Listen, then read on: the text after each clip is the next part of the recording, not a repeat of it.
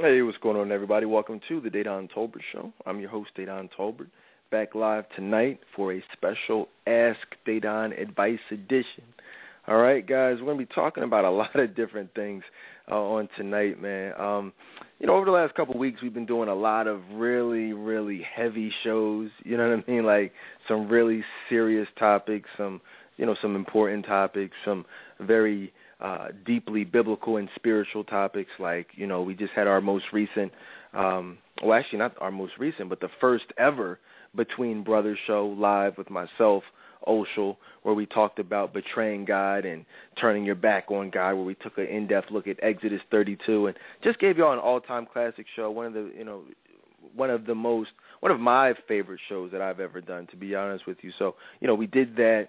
Uh, we, we did recently last week our um, our special on the Ten Commandments, where we broke that down, um, you know, as far as, um, you know, the law and that, you know, that God laid forth and, you know, how that can be tied into today's society.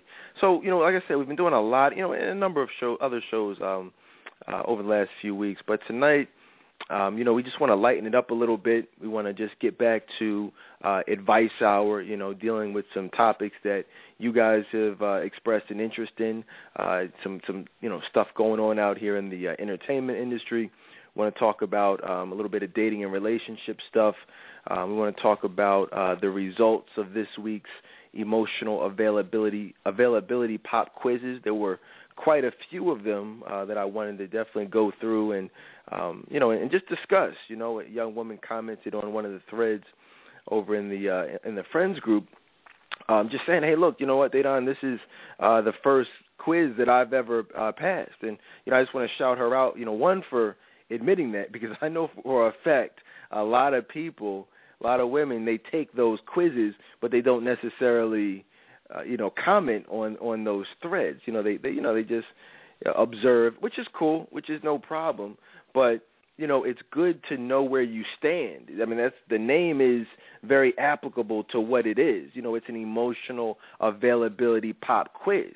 So if you find yourself consistently coming up with answers that are a little bit different from the other ladies, or maybe different from, you know, the answer that I would probably give, you know, you probably want to, you know, do some self-reflection and, and, you know, and take a, uh, you know, a look at, um, you know, some private counseling, or, you know, just, um, you know, participating in the discussion to, um, you know, to get some more clarity. So uh, we're definitely going to talk about them tonight. So a uh, lot, lot to talk about, uh, but tonight, Um, above all, well, not above all, but one of the major topics that we want to talk about uh, this evening is long-distance relationships. You know, a lot of people have been asking me, to, yo, have you done a show on long distance? You know, are you going to talk about it? And, and to be honest with you, we've never done a whole show.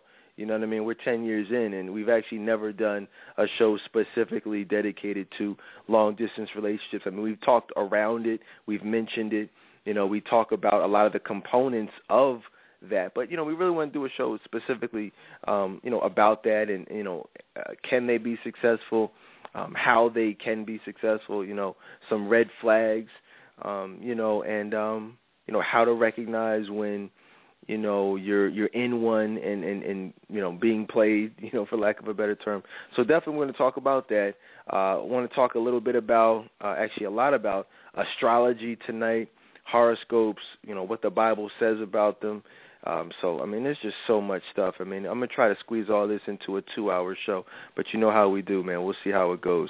But uh, definitely you guys are welcome to uh, call in with any questions, comments, feedback that you might have, six four six, two zero zero, zero three six six. Make sure you hit the number one on your keypad if you have a question or comment.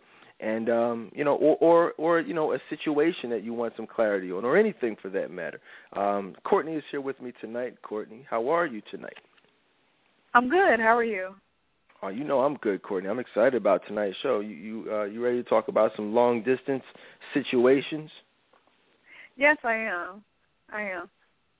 All right, cool. What's been, what's been up with you, though? I haven't, you know, talked to you in a couple of days. We haven't been live in a few days. I mean, everything been good? Yeah, everything's been great. I wanted to tell you that um, I really enjoyed the show that you did with Oshel, the Between Brothers. That was an excellent show, and um, I just wanted to tell you that, and I'm waiting for, you know, some more. Let me ask you, what resonated most with you about that particular show? It was just um, just the outlook on um, how we as a society, we have our own golden calf in some form, you know, and it, whether it's, I mean, it could be anything, you know, it could be people, it could be, you know, drinking or whatever. And so that resonated me, with me because I thought about, you know, the things that I used, whether it was T V shows or drinking, it was something different at, you know, different periods. So um, it was something I could relate to. Yeah, you know, definitely, you know, thank you for that feedback. And I've been getting a number of, um, you know, people just email, emailing and, you know, texting and inboxing, just saying, hey, look, you know what, thank you for that show. I tuned in, you know, it was something new, something different. We definitely want to hear more from Oshel. You know, people have been asking and asking, like, yo, you know, can we hear him more? Can you have him on the show more? You know, and so I said, you know what, let's just give him his own night and, you know, we can just, you know, just me and him just do a whole show, you know what I mean? Um There's been a void, you know, obviously since, um, you know, Marv passed away, Virgil passed away, you know what I mean? Like there's been a, you know, a um, a lack of, of, of realness, you know, not just from myself, but, you know, just from other other true men of God. So I um, just want to, you know, um, encourage everybody to, one, if you missed it, you know, it was this past Sunday night. If you know you didn't um, you hear it, definitely check it out. Uh, archives are at uh, They Don Tolbert Show dot com. And but, yeah, you know, we, we all have our golden calf in, you know, in some way. And if you guys aren't familiar with what we're talking about, get into the Bible. Get in, check out Exodus thirty-two. Uh, tonight I want to talk to y'all a little bit about uh, Leviticus, some of the some of the laws that are put forth in Leviticus by God. So in regards to, you know, sex, dating, you know, relationship, a lot of stuff, man. And it, just as we go forward, too, you know, we're going to be just referencing. I mean, we've always done it. Well, actually, no, we haven't always done it, but, you know, last several years we've done it, just really done the show from a biblical perspective. But, I mean, what you guys have been hearing this last these last few weeks, we're, you know, get used to that. Like, we're really going to be going deep into it. You know, like I, we're, we're still doing this challenge, you know, just brand new. Everybody do it with me. I can tell some of y'all are really with me, too, because if you started when I put it out there, you're somewhere around Leviticus right now, Exodus right now, Numbers, some of y'all. So, you know, join in, you know, jump right into it. Start from scratch. A young woman told me she's, uh, you know, had been reading Genesis. She's read Genesis about ten times. And, you know, it, it, hey, that's real. It is what it is, you know, but just keep going. You know what I mean? If you need a new Bible, go buy a new Bible and start fresh. You know, just read it straight through. You'll see so much stuff. You'll learn so much stuff. You'll be blessed so much. So definitely, um, you know, check it out. Um, you know, and join us. It's fun. I, I want to get into it. Let's jump in. Like I said, there's a lot of stuff to talk about this evening. First, a lot of you guys have been watching the um, the N B A Finals. You know, um, interesting matchup between the Miami Heat and the San Antonio Spurs, a rematch of last year. Courtney, have you been checking it out? Yes, but I missed it yesterday, though, but uh, I heard about it. One of the things that I want to do is, I mean, you guys have been following it. Uh, Miami is down uh, two one. Now, let me just say this. I'm not by any means um, uh, a Miami Heat fan, nor am I a LeBron James fan. I want fan. Make that, you know, perfectly clear here. Um, but, you know, I have a problem with, you know, people, uh, you know, with this whole, you know, everybody was jumping on him about, you know, how we had to leave the game with the cramps and, you know, one of the things you have to realize about sports is that, you know, if you have a Charlie horse or, I mean, which is kind of something totally different. I mean, it's the same type of feeling, but, you know, if you are in, actually in, like some of y'all wake up in the middle of the night with like a Charlie horse, you know, it, it wakes you up out of your sleep. It's like a horrible pain. That's basically what LeBron James was feeling times ten. Because you know, you're saying, well, how do you know that? Well, because I've I'm an athlete. Like that's I've ran track my whole life. I played just about every sport out there. I currently play tennis, and you know, and you can even tell, you know, like it wasn't fake, you know, because it was like the, at the moment when it happened, like he had just exerted a suit. You know what I'm saying? Crossed a couple guys over, drove two baskets later, and so like, and as soon as he came down, I was like, bam, I've had that. Like going for a ball, return the tennis ball, and then it's like you just stiffen up. You can't continue after that. You see what I'm saying? Like you, you, you can try to, but you're, it's going to happen again, and you're just not going to be any more good. So it's best to just do what you have to do to, you know, beforehand to properly pre- prepare. And and I was just saying that if you guys are, I'm not, you know, defending, like I said, because I'm no fan, but you just got to put things into perspective. Okay, is that fair, Courtney? Yes, it is. I think it's, like I said, I'm no fan. Uh, I see those sixes that he throws up. I see his, uh, you know, relationship with Jay-Z and, you know, all that stuff, throwing up the, the try. Like, I'm, you know, on that level, you know, I don't, you know what I'm saying? I don't get down with him and all that he represents. I mean, there's a commercial right now. He's, you know, throwing a little sum up. So, I mean, I see it also. But, but just from a, just an athlete standpoint, I mean, if you want to, you know, I was telling somebody else the other day, if you want to really get on him, get on him about the things that matter. You know what I mean? Get on him about the, the, the demonic and satanic symbolism that he puts forth and, you know, the stuff that he co-signs for about, about the overall state of the entertainment industry and, and, and politics and, you know, and sports, you know, and, and the messages that are being projected forth to our youth. I mean, if you want to really get on them, then get on them about something that matters, not not this not this petty stuff. You know, and speaking along those lines, we were talking about um, online the other day about men. You know, it's a lot of a lot of homosexuality going on out here, man. You know, a lot of uh, a lot of fruitiness going on out here. A lot of guys feel that. What's this whole court? I'm, I mean, I'm from Philly. I know it's very popular here. Um, up there in Chicago, do they say pause and, and no homo? Like, is that do they do that up there? You talking about men say that? I've heard yeah. women say that. I've never heard of men say that. Either one of those. What, well, no homo? No homo. Wait, I've I've heard no homo, but that was like from a couple of years ago. Not recently though.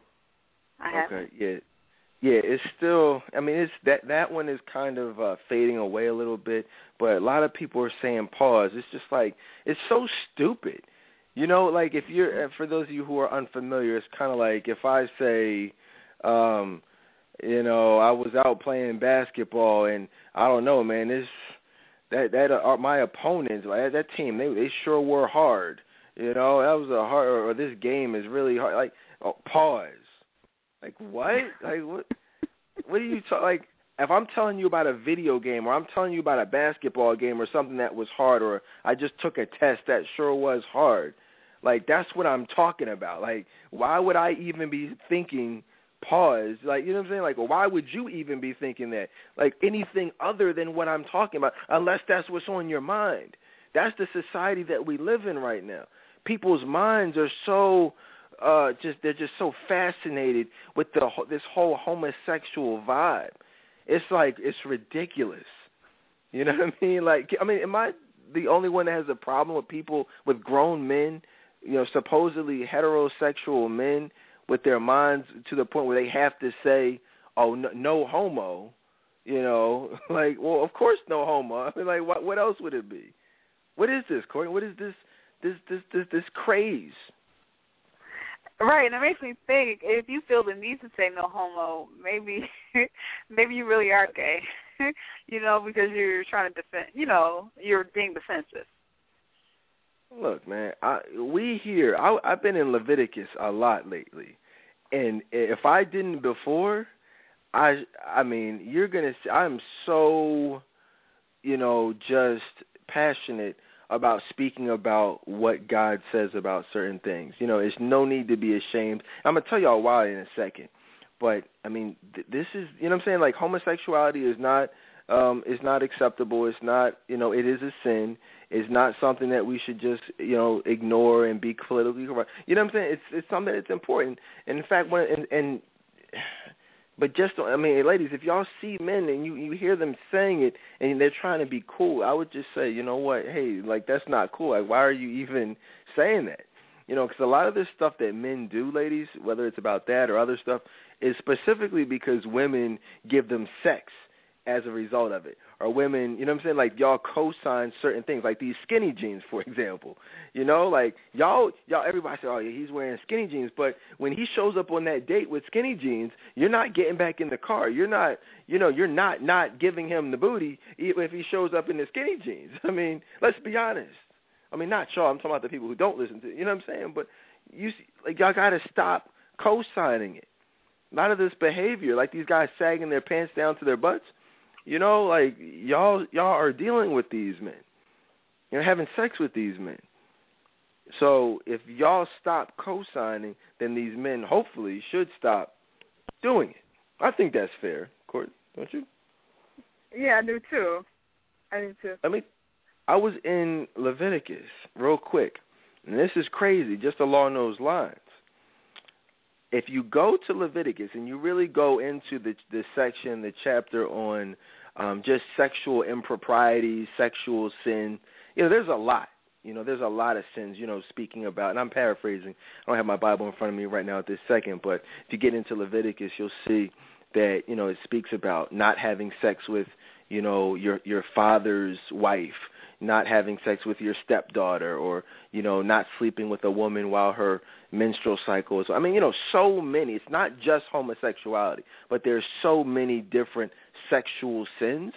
You know, but if you, but again, this is where it gets deep. If you really look at each of the the sins, okay, there is there's there's only a couple actually where, and I probably should have you know pulled the Bible out specifically for this. I may even look it up because I want y'all to I want to be specific.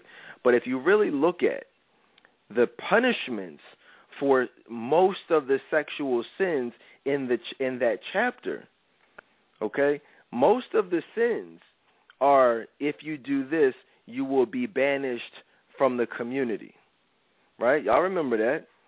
But then there are other ones, only a few, where it says you will be, there were some that just kind of leave it very generic, saying that you will be punished.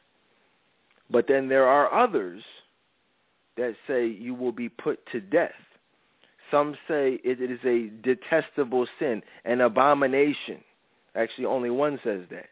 Can you take a guess which one that is? Homosexuality. Right. The other one that is just, and again, check out Leviticus, but the only other one that is of that severity in Leviticus is if a man has sex with an animal. Okay? So basically, and again, I'm not, this is not what I'm making up. You know, this is how it is in the Word. It's that, you see what I'm, you guys see where I'm going with this? That's on the level that it is. You will be put to death. You will have the same punishment for ha- two men having sex with each other that, you know what I'm saying, that there is when you when you look at a man having sex or a woman having sex with an animal, a dog, a be- uh, you know, some form of beast. How crazy is that, Courtney? Wow.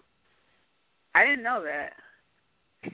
Yeah, that's what I'm saying. See, a lot of people think they, they know the sins, they've heard of the sins, but they don't pay a lot of punishments to the to the pun or a lot of attention to the punishment and, and the the differences in the punishments. All the punishments are the same. Again, some you'll just be banished from the community, which is uh, you know that's horrible. You don't want to be banished from Israel, but you see what I'm saying. Others, it just says you'll be punished. Others, you'll be put to death. Why the difference? Does that mean that one is worse than the other? I don't know. I'll let you guys use, you know what I'm saying, use your interpretation. But that's why reading is, is key. So I just wanted to share that with y'all. Okay, I just wanted to share that with y'all. A couple other things before we get into it, because we got to get some business out of the way first. This is the stuff that really matters. I've been in the Word, man. I've been really reading some stuff. I was, um, I was, uh, you know, reading, again, in Leviticus seventeen seven. I was reading in Levit- Leviticus seventeen seven. It says that the people must no longer be unfaithful to the Lord by offering sacrifices to the goat idols. This is a permanent law for them to be observed from generation to generation. Now, a lot of people, you know, we, we even uh, shout out to you guys who participated in the Bible trivia over in the Friends of the Dayton Tolbert Show group. Definitely, if you're not in there now, go ahead and, um, you know, check it out. And, and add your friends, too. Like, add your friends to the group so they can, you know, participate as well. But, you know, I you know, that's there's a lot of um, a lot of stuff in there a lot of people weren't familiar with. But, you know, that's what people used to do. So he says, you may no, you must no longer be unfaithful to the Lord by offering sacrifices to, to goat idols. Well, if you Google, if you go ahead, and I posted this on my uh, on the, you know, on my page. If you Google Beyonce, just just put in Beyonce Baphomet, you know, or Beyonce goat idol, or Beyonce demonic image, or anything, you know, even remotely close to that, you're going to see a very what's be, become now a very famous image of Beyonce. with the, with the image of Baphomet, who is basically the goat, you know, idol, the goat-faced idol, that, that you know, demon that, that is worshipped and, and really looked at as, you know, a a permanent. It's like the Jesus of Satanism, you know, for the most part. So, and a lot, a lot of people may say, "Wow, the Bible says that you're not supposed to worship the goat idol. Why would Beyonce be posing with the goat idol, with Baphomet right on her?" I mean, I, I put it on my page for you all to see, and like I said, if you haven't seen it, just Google exactly what I told you to Google. Why, why would she do that, Courtney? What, what's the reason for that? Because it shows who and what she stands for. I mean, it's to, to me it's obvious. To you it's obvious. I mean, that's that's all it's about. Huh. Has so wait, absolutely no, hold on, Courtney, you're do tripping. With Christianity. No, no, wait, you're tripping. So what are you saying? You saying Beyonce worships Satan? What are you talking about? Yeah, that's what I'm saying. I'm sorry. yeah, I shouldn't have been beating around the bush. Yes. I mean, that's yes. As crazy as that sounds, and I, like I said, I don't want to go too deep into it because you know what I'm saying, but it is there, and I, you know, I want to make y'all aware of this stuff. This stuff is not hidden anymore. You know what I mean? Like, it's like very blatant and very out there, and it's actually become quite comical um, when you look at how blatant and obvious these people are. But um, so there's that. Um, just thought I'd share. Uh, what else can we talk about tonight? Um, I was watching. This is crazy. This was just stupid. You know what I mean? Like, this was just ridiculous. Do you watch, Courtney, um, Marrying the Game? No, I don't. My wife and I have wa- been watching this over the last couple seasons. You know, it's just it's just stupid. I mean, we we even did a show. Uh, if you guys Google, we we, we broadcast it every so often. You know, um, from um, last year on on Marrying the Game, entitled "Why Good Girls Date Bad Boys," which is not to say that she's a good girl by any means, but you know, and, and we talked about that. It was actually a re- very informative show. If you guys missed it. On um you know on the game and, and Tiffany and you know their relationship and just you know things that can be learned from, from what we see depicted on the on the show, but you know I just found it. I mean, well, you don't watch it, Courtney. Maybe you guys out there watch it, but you know there was an episode where the game decided to take his his crew and um, go paintballing.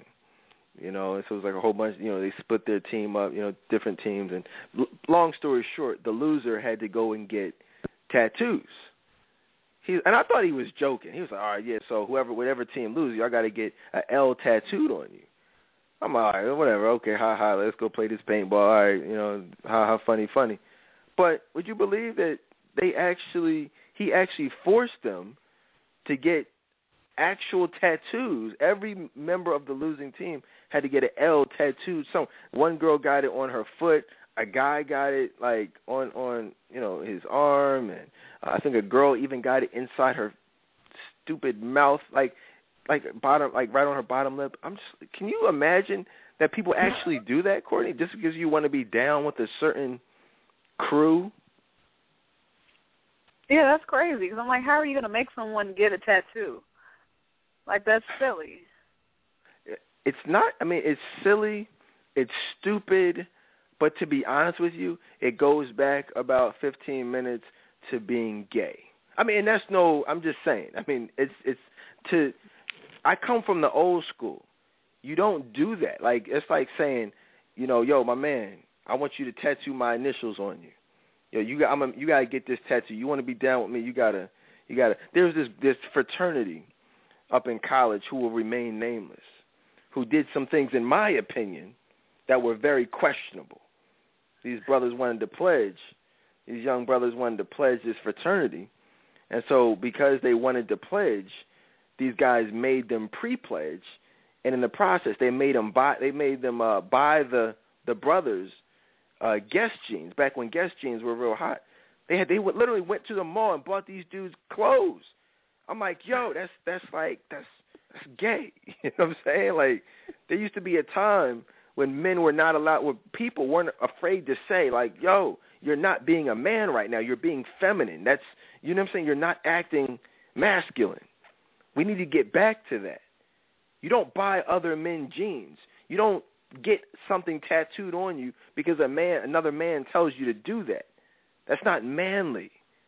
Am I the only real man left in America, Courtney? I mean, what's going on out here? It's very few, very few out here. It's crazy. I just, I just sit back, man.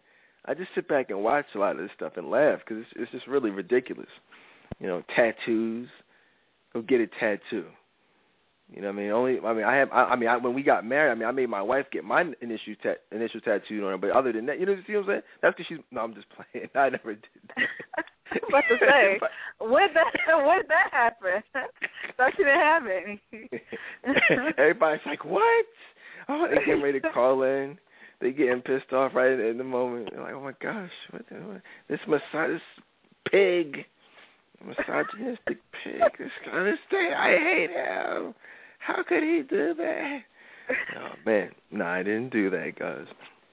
Um, but yeah, so yeah, so don't don't do that, fellas. Don't. You know, don't get anybody's initials tattooed on you. Don't get anything tattooed. In fact, you know, that's actually one of the one that's in Leviticus also. You know, do not mark your bodies with tattoos. And that's right. That's right there in Leviticus. See, the, the much of the Old Testament is basically the law, you know, that God has put forth for His people. You know, so I, that's why I would say a lot of times people ain't say, you know, well, where you at in the Bible? They say, well, I'm reading the New Testament. I mean, that's all well and good. That's Jesus' time and, you know, the life and times of Jesus Christ. That's all great. But sometimes you just got to go back to the beginning, you know, and just and just work your way forward. So I would encourage everybody to do that. So much information in there that, that will be so relevant to what's going on today. What else, man? What else? A lot of... A lot of fakeness out here, Courtney. You got any fake friends? No, I don't, but I used to. Right, right. That's, yeah, I, I did too, you know. And so, and I would just encourage everybody, you know, if, if you guys missed it, you know, we talk a lot on this show about the keys to happiness, you know, the key to one hundred percent emotional availability, but really above all else, just, um, you know, just happiness. And you can't. You, it's your happiness is going to be determined by the people who you surround yourselves with. You know, you can't be happy if you have people in your life who do not support you, people in your life who claim to be your friend but really are anything but. You see what I'm saying? Like you really have to, you know, rid yourself of those people. You know, when you look at people, when you know you're trying to do something for the Lord, and there are people hating on you, and there are people trying to hold you back, then you definitely want to eliminate yourself. Or you have people, you know, discouraging you or making fun of you or anything, you know, of that sort. You gotta, you gotta one, acknowledge them for who they are and what they are and what they represent in your life. That's not a friend. That's the enemy. That's the devil. Because the devil knows, the enemy knows that you can't get to where you want to be as long as those people are there. Because a lot of times the whole point of looking at someone as a friend, you know, that means you, you a part of you values something in them. But if they're saying negative things, and you're then there's going to be a part of you that, you know, that's going to be affected by that. So that's a part of you that's going to prevent you from being one hundred percent emotionally available. Is that the effect that it had on you? Yes. I used to just have just very, I don't, I won't even call them friends, but I'll just say it for the sake of this conversation. But, um, you know, people that were just very negative, um, you know, they would smile in my face, but then they would talk about me behind my back, just gossip about me, and things that were really hurt me, like things that I was actually going through that was very painful. It was like a joke. And so, yeah, I, I didn't really have, like, real friends. And I didn't know about having people around me that actually supported me and uplifted me, prayed with me, prayed for me. I never knew about that in the past until now. Absolutely. In, in fact, one of the things that I was gonna that I said online, in fact, you going right back to Leviticus, it's funny. You know, a lot of people, and myself included, have experienced that even recently, you know, fake friends. But look what the Word says. You know, look what the Word says over in Leviticus nineteen seventeen. It speaks about that. It speaks about fake friends. You know, but and as we say, you know, you definitely have to eliminate them. You know, you want to acknowledge them for what they are and, you know, what they represent in your life. That being said, Leviticus nineteen seventeen says, do not nurse hatred in your heart for any of your relatives. Confront people directly so you will not be held guilty for their sin. See, because, look, this is what happens.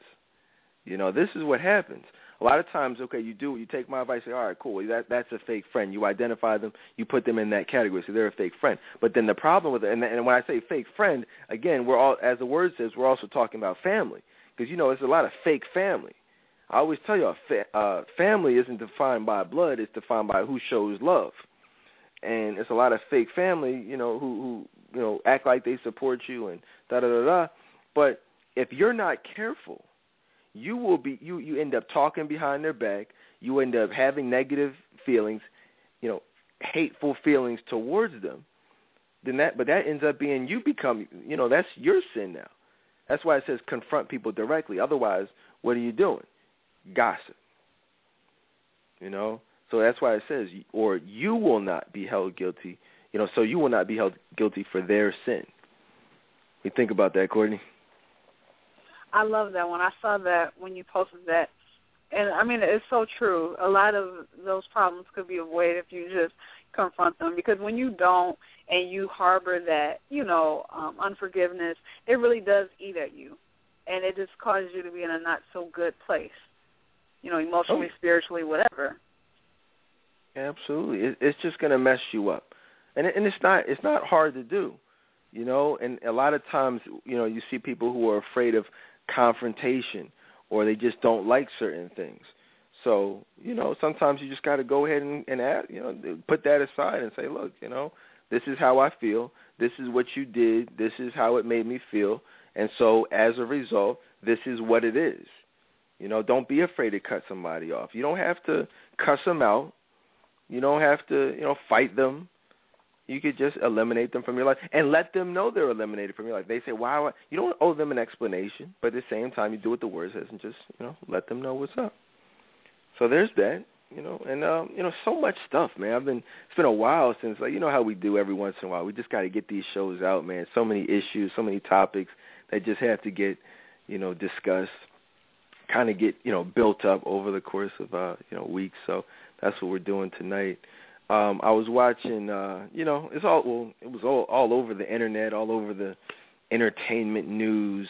Everybody's talking about Rihanna. We even mentioned her the other night briefly, but I definitely wanted to talk about it. Did you see her see-through dress, Courtney? Yes, I did. I don't know if that's a dress, but yeah, I saw what she had on. Well, and the thing about it is, I know we mentioned it the other night, but what I what I what we didn't mention was, here's the thing, you know, everybody was was grieving the death of Maya Angelou, and you know, talking about how she's a phenomenal woman, and you know, just uh, you know, all this stuff, you know, and, and, and you know, and, and she was, I mean, did a lot of great things, you know, in the community, um, but my thing is those same people.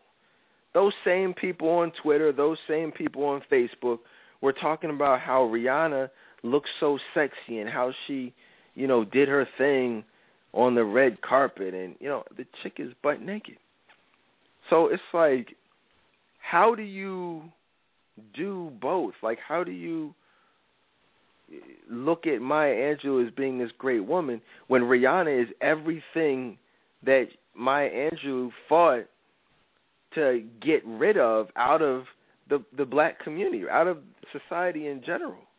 She was the exact opposite. We got to get out of this this double-mindedness. You know, we, we got to start looking at, you know, what is important, who you are, what you represent, and, and just go with that. You know, Courtney, what do you, what do you think? Yeah, I mean, I, I definitely agree. Um, you do have to pick a side, I think, and I can't speak for these people because I don't know them personally, but I just, I say, I wonder if, you know, the whole support for Maya Angelou and, you know, being a phenomenal woman is, you know, what they want to be, but then Rihanna is who they currently are and who they can relate to. So I think that's where the two, you know, different sides come from. Well, yeah, you know, Courtney, you just hit the nail right on the head. I mean, that's actually exactly what it is. That's exactly what it is. You know, people say, all right, well, I want this, you know, but a lot of times, unfortunately, you know, people do not feel like they can achieve that, so they settle for what they feel like they can have at that point in their life. For many women, you know, Rihanna, I mean, she was emotionally, sexually abused. She spoke about that, which is, you know, obviously, you know, you can, um, I was, it's funny. I was um, watching an interview with her. I mean, she did an interview in G Q magazine a couple of years ago where she talked about how she was sexually abused and, and the effect that that had on her, and, and, and even how a lot of her sexuality to this day, you know, comes from as a result of being uh, molested. Uh, but I was watching an interview with uh, her recently. I forget who it was that I was interviewing, but they were just saying, oh, like, yo, that's a, you know, that, that gown was a little uh, revealing. And she was like, oh, yeah, making laughing, laughing it off, da-da-da. And she just like, well, yeah, you know, I came from a very uh, abusive household, and so I wasn't able to, I forget what she said exactly, but I'm paraphrasing. She was just saying something to the effect of she wasn't able to really defend herself physically back then when she was a little kid being, you know, abused, so she would defend herself or express herself through her wardrobe. So she said that sexuality was always a part of her, you know, her, her style, you know, and her, and just who she was, because it was her defense. It was it was like, it was an interview. I, I want to say maybe the View, not the View, but maybe like Access Hollywood, one of those stupid shows that interviews. But it was like it was the, the week of, you know, the, the red carpet where she wore that dress, and it's just it's just very sad. Several years ago, we did a show on Rihanna. We did a show on uh, Sherri Shepherd, where we just talked about, you know, the, you know, from start to finish. And if you you know get some time, go back and listen to the archives of that. I mean, it was several years ago, but um, you know, it was, it was, I remember both of those shows being very um, you know, very good and very informative um, about how a lot of women in today's society can relate. You know, we, we, we talk a lot about how many women today have been, you know, grew up without a father, grew up in abusive, sexually abusive, uh, emotionally abusive situations. And, um, you know, it, it's unfortunate. And so, and how that ultimately causes them to have, to struggle, you know, to struggle with relationships, to struggle with self-esteem, insecurity, you know, and things like that. So, um, you know, she's no, she's not so different, you know, from many women out here. I mean, she's not.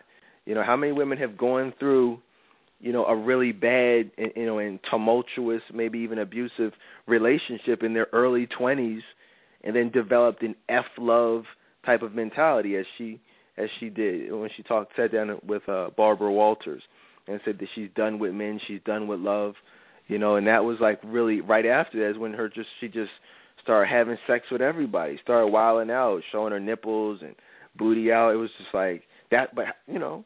How how many of y'all maybe have gone through that, that stage, you know, been through a bad breakup, you know, ended up having, maybe you gave your heart to somebody for two, three years, found out he was cheating on you, maybe he put his hands on you.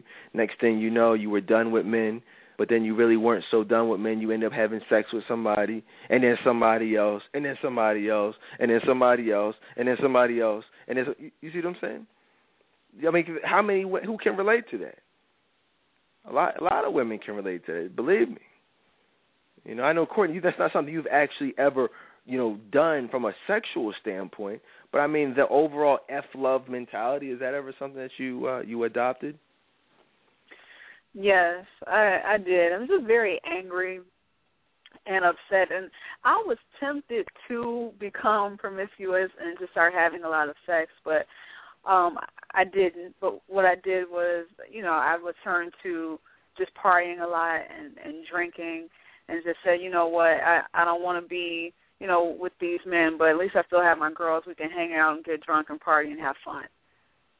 And it was just a horrible, horrible way to live. I was just so unhappy. I would come home after partying and just being drunk, and I would, sometimes I'd cry myself to sleep because I wasn't happy. Right. And that's the key. And just going back briefly to our conversation about friendships, you got to look at, you know, friend, when you're going through something, okay, like Courtney, you said you were going out, you know that you weren't happy. A friend is someone who you can really lean on in those times to, to you know, to pick you up, to one, understand with a non-judgmental, you know, shoulder to cry on, you know, an ear to listen, and, and say, wow, you know, I, I feel you. I may not be able to relate, but I'm here for you if you need to talk. And or, hey, look, I'm like Courtney said, I was, I'm thinking about going having sex with, you know, these guys just because my, I'm hurting and or whatever. That, that that friend is someone who doesn't say, oh, okay, cool, girl, go on, let me go get my, you know, my weave did, you know, and do all this other stuff, you know, put on the freakum dress and what club we hit. No, that's not a friend. A friend is someone that say, hey, look, you know what? That's not the best way to do it. Let me come here. Let me pray with you real quick. You know, let's go to this this Bible study tonight. You know, I got somebody who you might need to want to talk to. You know, he's a counselor or something. You know, that's a friend. And one of the things that I said online is that when you look at friends, yeah, I'll tell y'all a quick story. My dad was in uh, the Army, you know, uh, growing up. And uh, he was in Vietnam. And, uh, you know, he used to tell us a lot of stories, you know, about that. But one thing, one of the stories that he told us was that, uh, you know, when he was in the, you know, when you're a private, you know, you, you just chill with your homies, your, you know, your fellow soldiers and, you know, in the mess hall and telling stories and going for some R and R, doing all types of different things. You know, you're having your fun. You're doing your dirt. You're wilding out, joking around.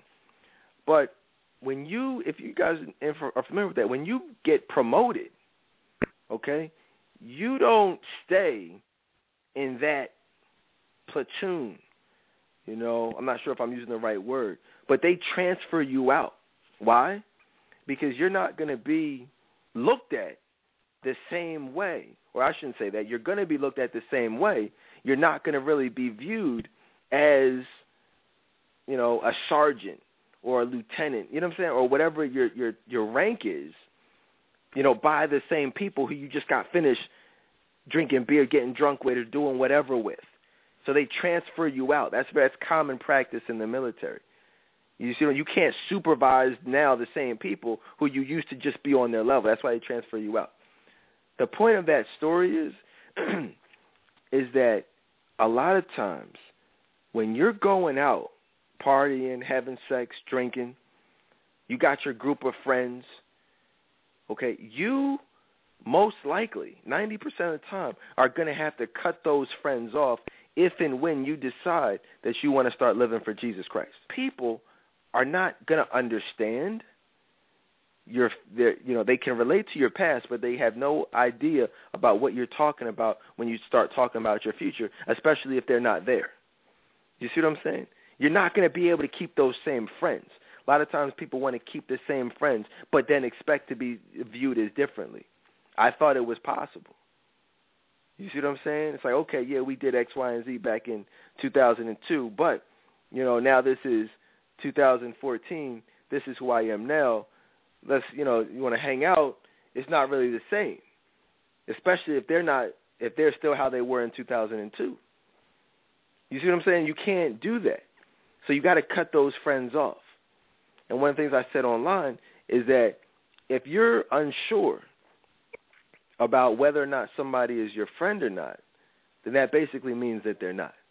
You ever notice, Courtney, how when you have a true friend, you guys are just about on most things, which really defines a friendship, you're going to be on one accord with?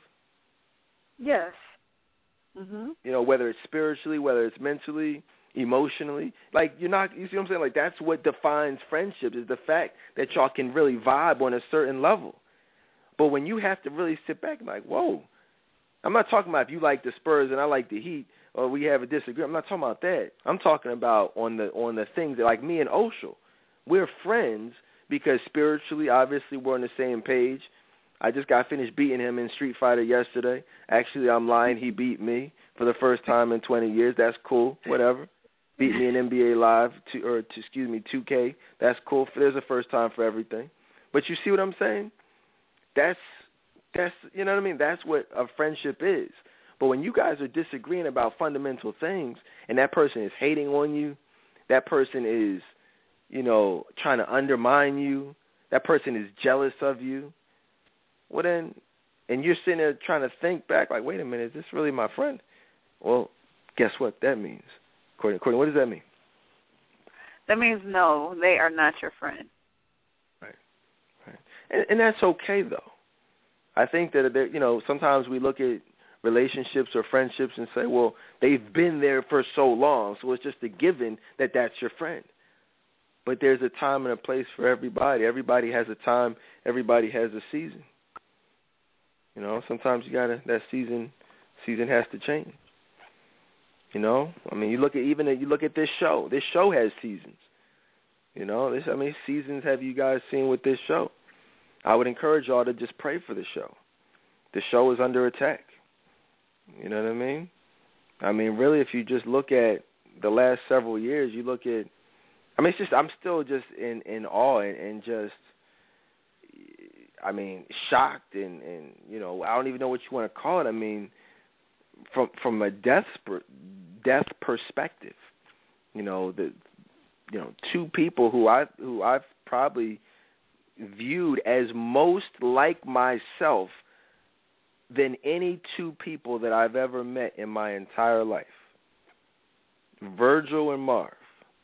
Like, Oshel and I are friends, but me and Oshel are not alike. You guys feel what I'm saying? We're actually opposites, but we, you know, obviously both have the most important thing in common, which is op- which is we love God. You see what I'm saying? But, like, when you look at people like Virgil, you know what I'm saying? There was no one, you guys, I mean, like, no two people who I, I looked at really him as like, wow, this is like my twin.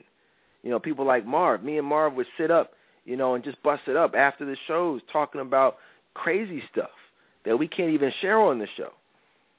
You see what I'm saying? And, and so both people within a two-year period died. You see what I'm saying? Which is crazy. And then you look back, and I don't want to get too into detail, but I would just ask everybody, you know, to just pray for Gerald Howard, you know, who's going through some things, our other former co-host of this show. You know, some stuff that was, you know, I couldn't even believe when I heard about it. But I would just say, you know, pray for him. You know, but it just goes to show you that the enemy is alive. The enemy is, you know, is intimidated by what we have going on here. Clearly. I mean, it's, that's not even a question. I mean, am, am I lying, Courtney? No, no. But, you know, it just shows, you know, we're, we're making a difference, changing lives. And that's the, that's the good part. Yeah, man, it's crazy out here. I'm just like, wow. Mm-hmm. But, uh, you know, pray for him, pray for Marv's family, pray for Virgil's family, and pray for all the other past, uh, you know, co-hosts of the, uh, you know, of the show. And pray for our future, you know what I mean? Because we ain't going nowhere. I ain't going nowhere. Trust me. You know what I mean? But uh, what else? I w- definitely, we're still going to talk about long-distance dating. You know, but before we get into, because there's a lot that I want to say about that. We want to do some emotional availability pop quizzes. We want to talk about uh, a couple other Ask Stay Down advice questions that were submitted by you guys out there. Um, but before we do long distance dating, can we talk about astrology for a second, Courtney? Yeah. Go ahead. Now, I know we talk, when we were talking about, excuse me, uh, Between Brothers with me and Oshel, on Sunday night, we t- we we got it. You know, where we looked at how astrology horoscopes can be used as many people's golden calf. You know, that is something that is very common as far as using that as a way to um, turn your back on God, seek alternative forms of advice. You know, other than the Bible, other than spiritual counsel. Um, But one of the things that I posted on Facebook this morning was crazy because, again, I was in Leviticus, you know, which is really, which, you know, what do they say? There's that commercial that we've got an app for that. Well, Leviticus has, you know, a law for that. You know, if you look at, you know, what, what the Bible, you know, what God put forth, um, I said online this morning, I said that, you know, and follow me, too. If you guys aren't following me on Facebook, at Dayton, you know, Twitter at Dayton, Instagram at Dayton, you know, YouTube, Ask Dayton, you know, follow me, subscribe, just so you can keep up with a lot of these, you know, these discussions and these, uh, you know, these topics that we'll all end up, you know, talking about, you know, here on the show. But online, there's a lot of information I put forth. Um, but I said, before you read your horoscope this morning, consider what God says about astrology and other forms of sorcery and witchcraft. See, I think a lot of the problem with this is a lot of people don't really view it like that. They say, well, yo, are you into magic? Are you into sorcery? Are you into witchcraft? You're like, what? what I'm like, no, nah, I'm not into that crap. Like, what are you talking about? But they say, oh, you, what's your, what's your sign? Like, oh, I'm a Taurus. Well, I'm a Scorpio. Ooh, you a Scorpio? Like, what is that? You ever notice people say that? Like, oh, you a Scorpio. They get all horny and stuff. They start thinking about sex. Like, what the heck? Freaks out here, man. What's so, I'm not into it. I'm not really, you know what I'm saying? Like, I don't even know what, but what's the, why, why do, what's the, what's the significance of Scorpios? I don't know. Come on, oh, no, know. you know. Don't, no, you know. Come on. You know. What's the significance I, of, what's the sexual significance of Scorpios?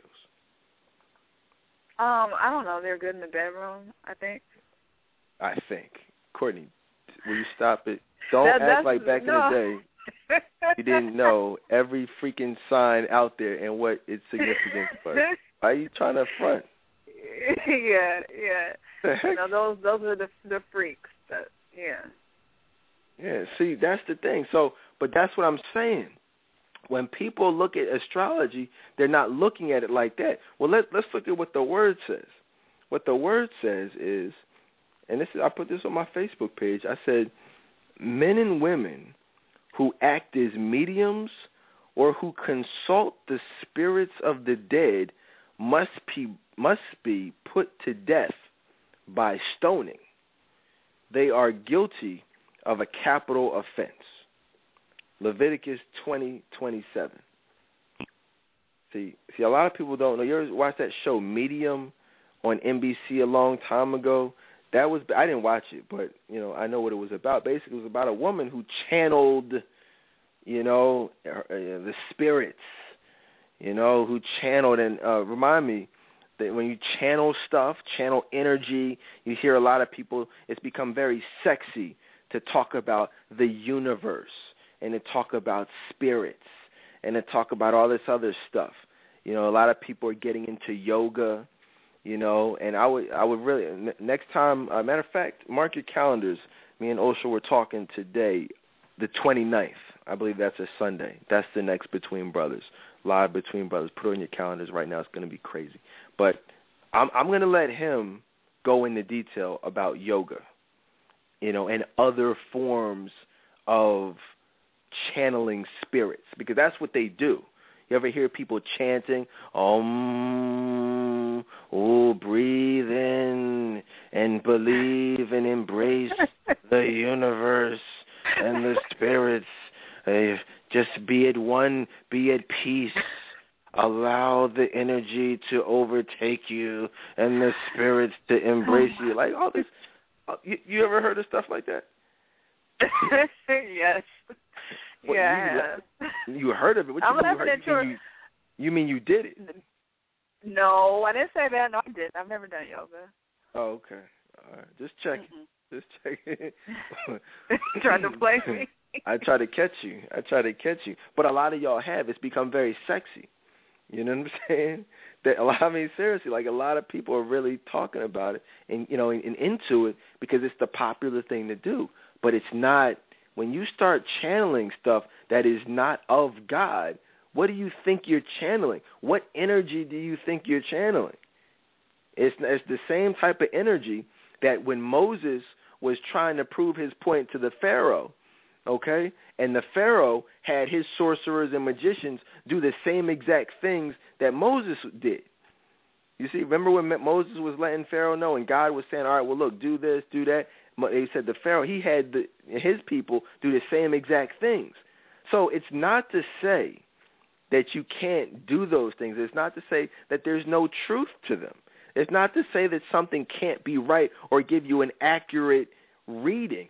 You know, oh, let me read your hand. Let's do these tarot cards. Let me, you know, read my, look into my crystal ball. Hey, I don't, I never did anything like that. But, and I, funny thing is, I've actually been tempted to, not because I actually believe it, but just to look into these people's eyes and be like, yo, you know you're crazy, right? Like, you know what I'm saying? You really, you, yeah, yeah. But yeah, you, it's not of God is the point, okay?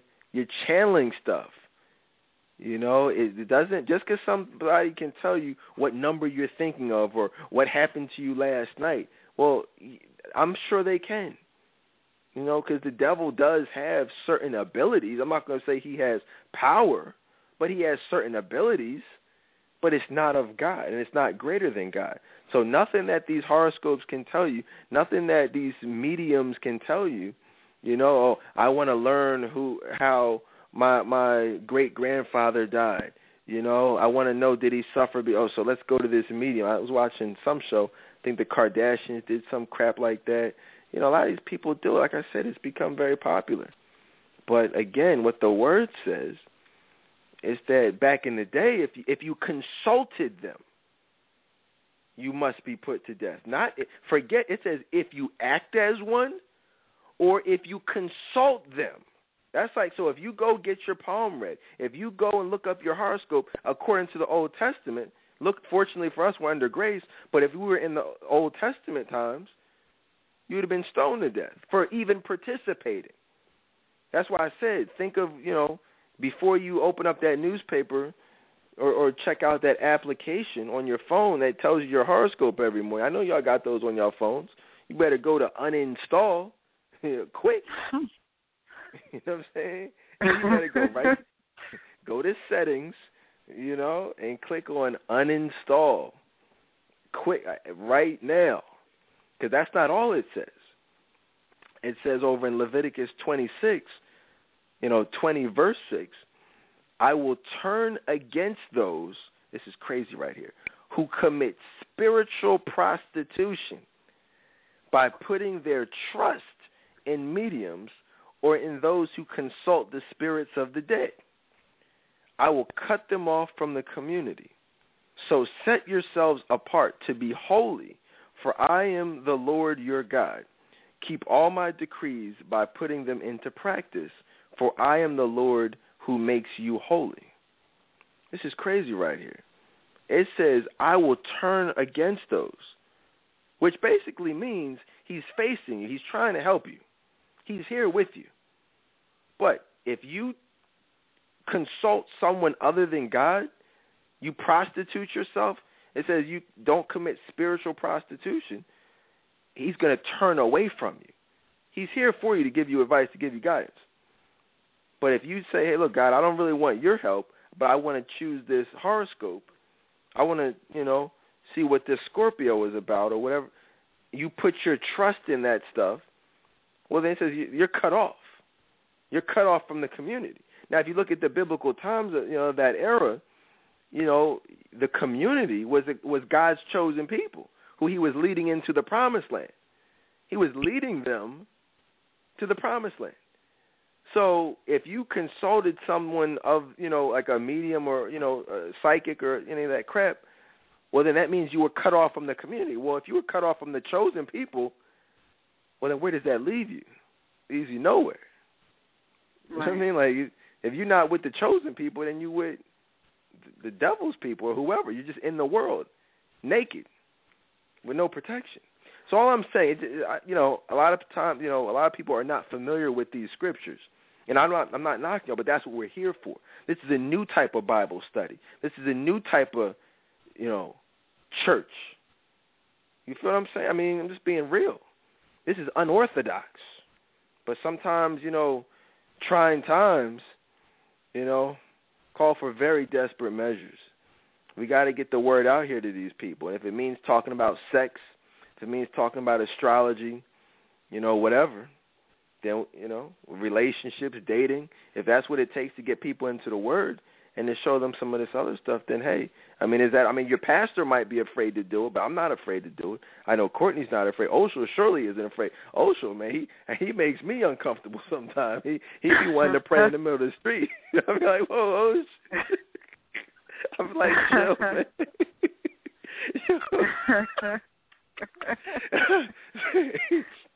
Oh, no, no, I'm just saying that's where you want to be. That's where I need to be. That's where we all need to be. You know, I'm like, me and Osh, we'd be up in Dave and Buster's, like, yo, Osh, let's, let's go watch the Super Bowl. Let's go, go go to the sports bar or something, you know, just the Dave, you know, champs or something, you know, watch the watch the game.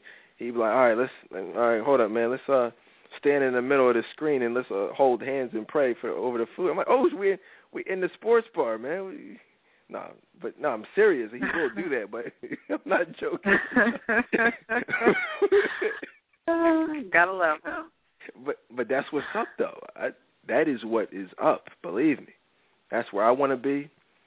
That's where Courtney wants to be. That's where we all need to be. I'm just saying. So don't, you guys get it by now. There's that. And that's really all I wanted to say about it.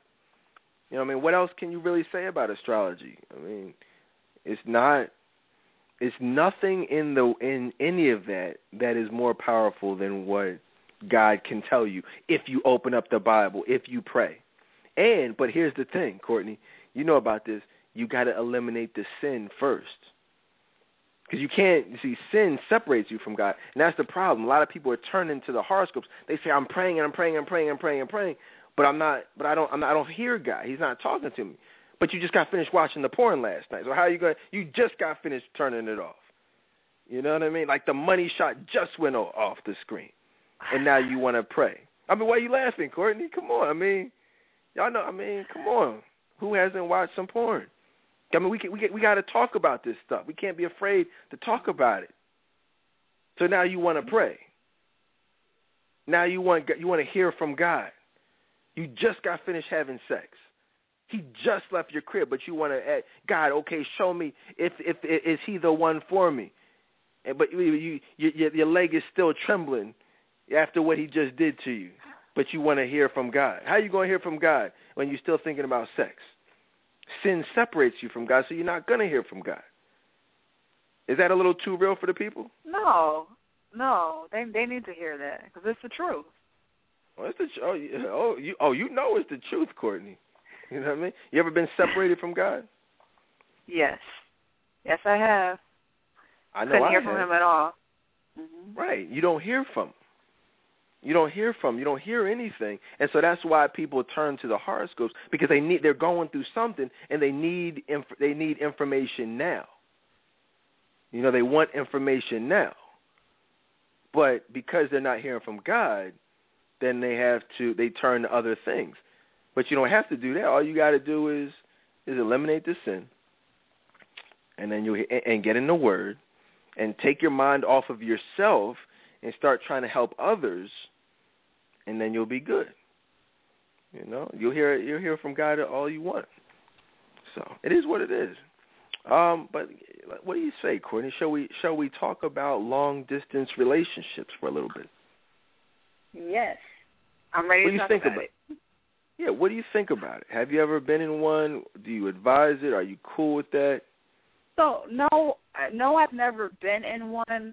Um, would I advise it? No, not for a long period of time.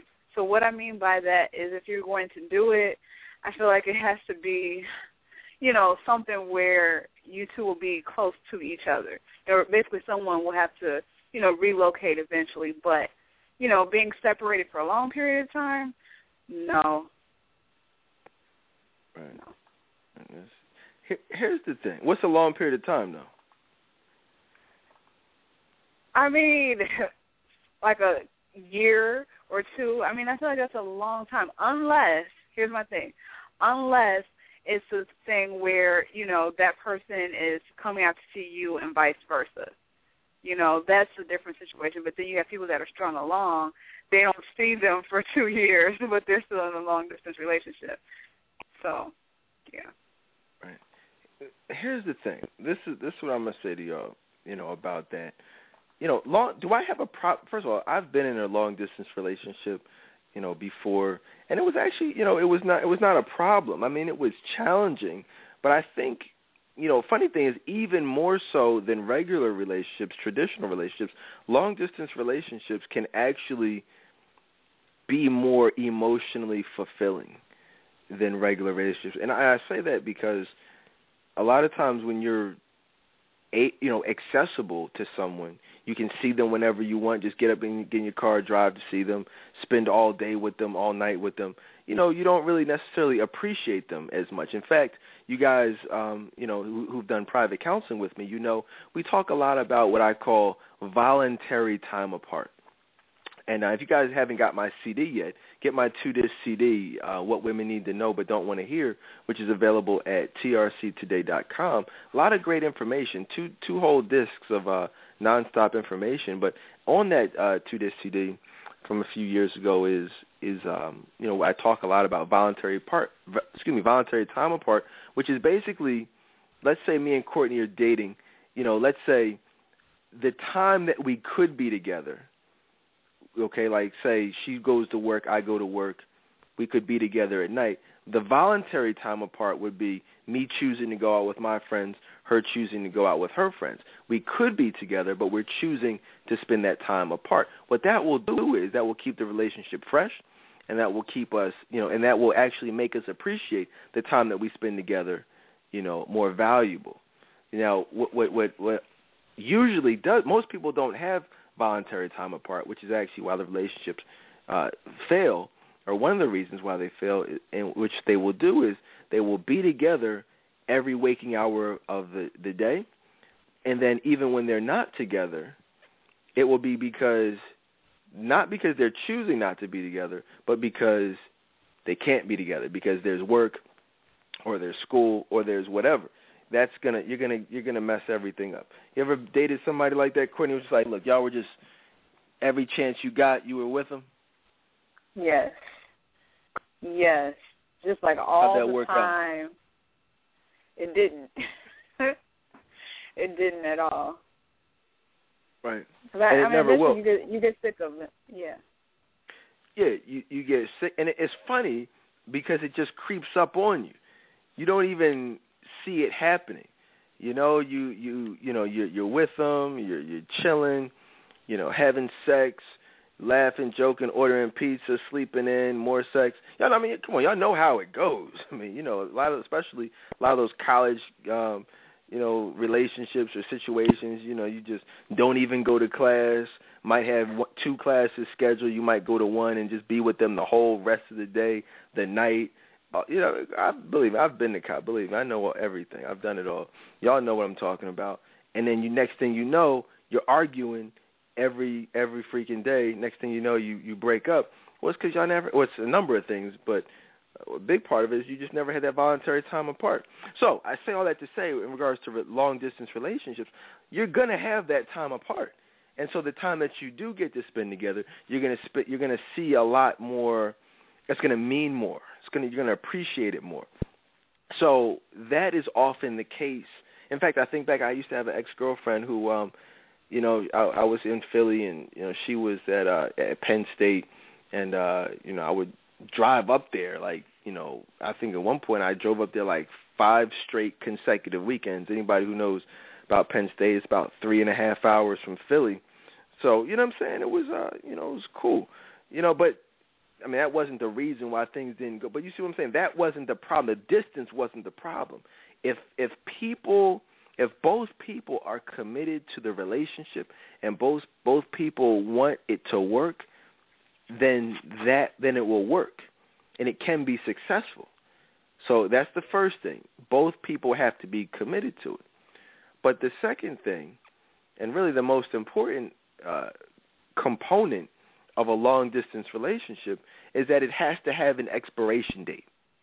What do I mean by that? Well, I mean, you can't, you, if you say, all right, you're in California, I'm here in Philly, well, all right, yeah, we, we might be able to make this work. I mean, it's going to be tough, but we can, we can do it, but it can't be forever. Like, we need to have some conversations about, all right, well, what's the plan?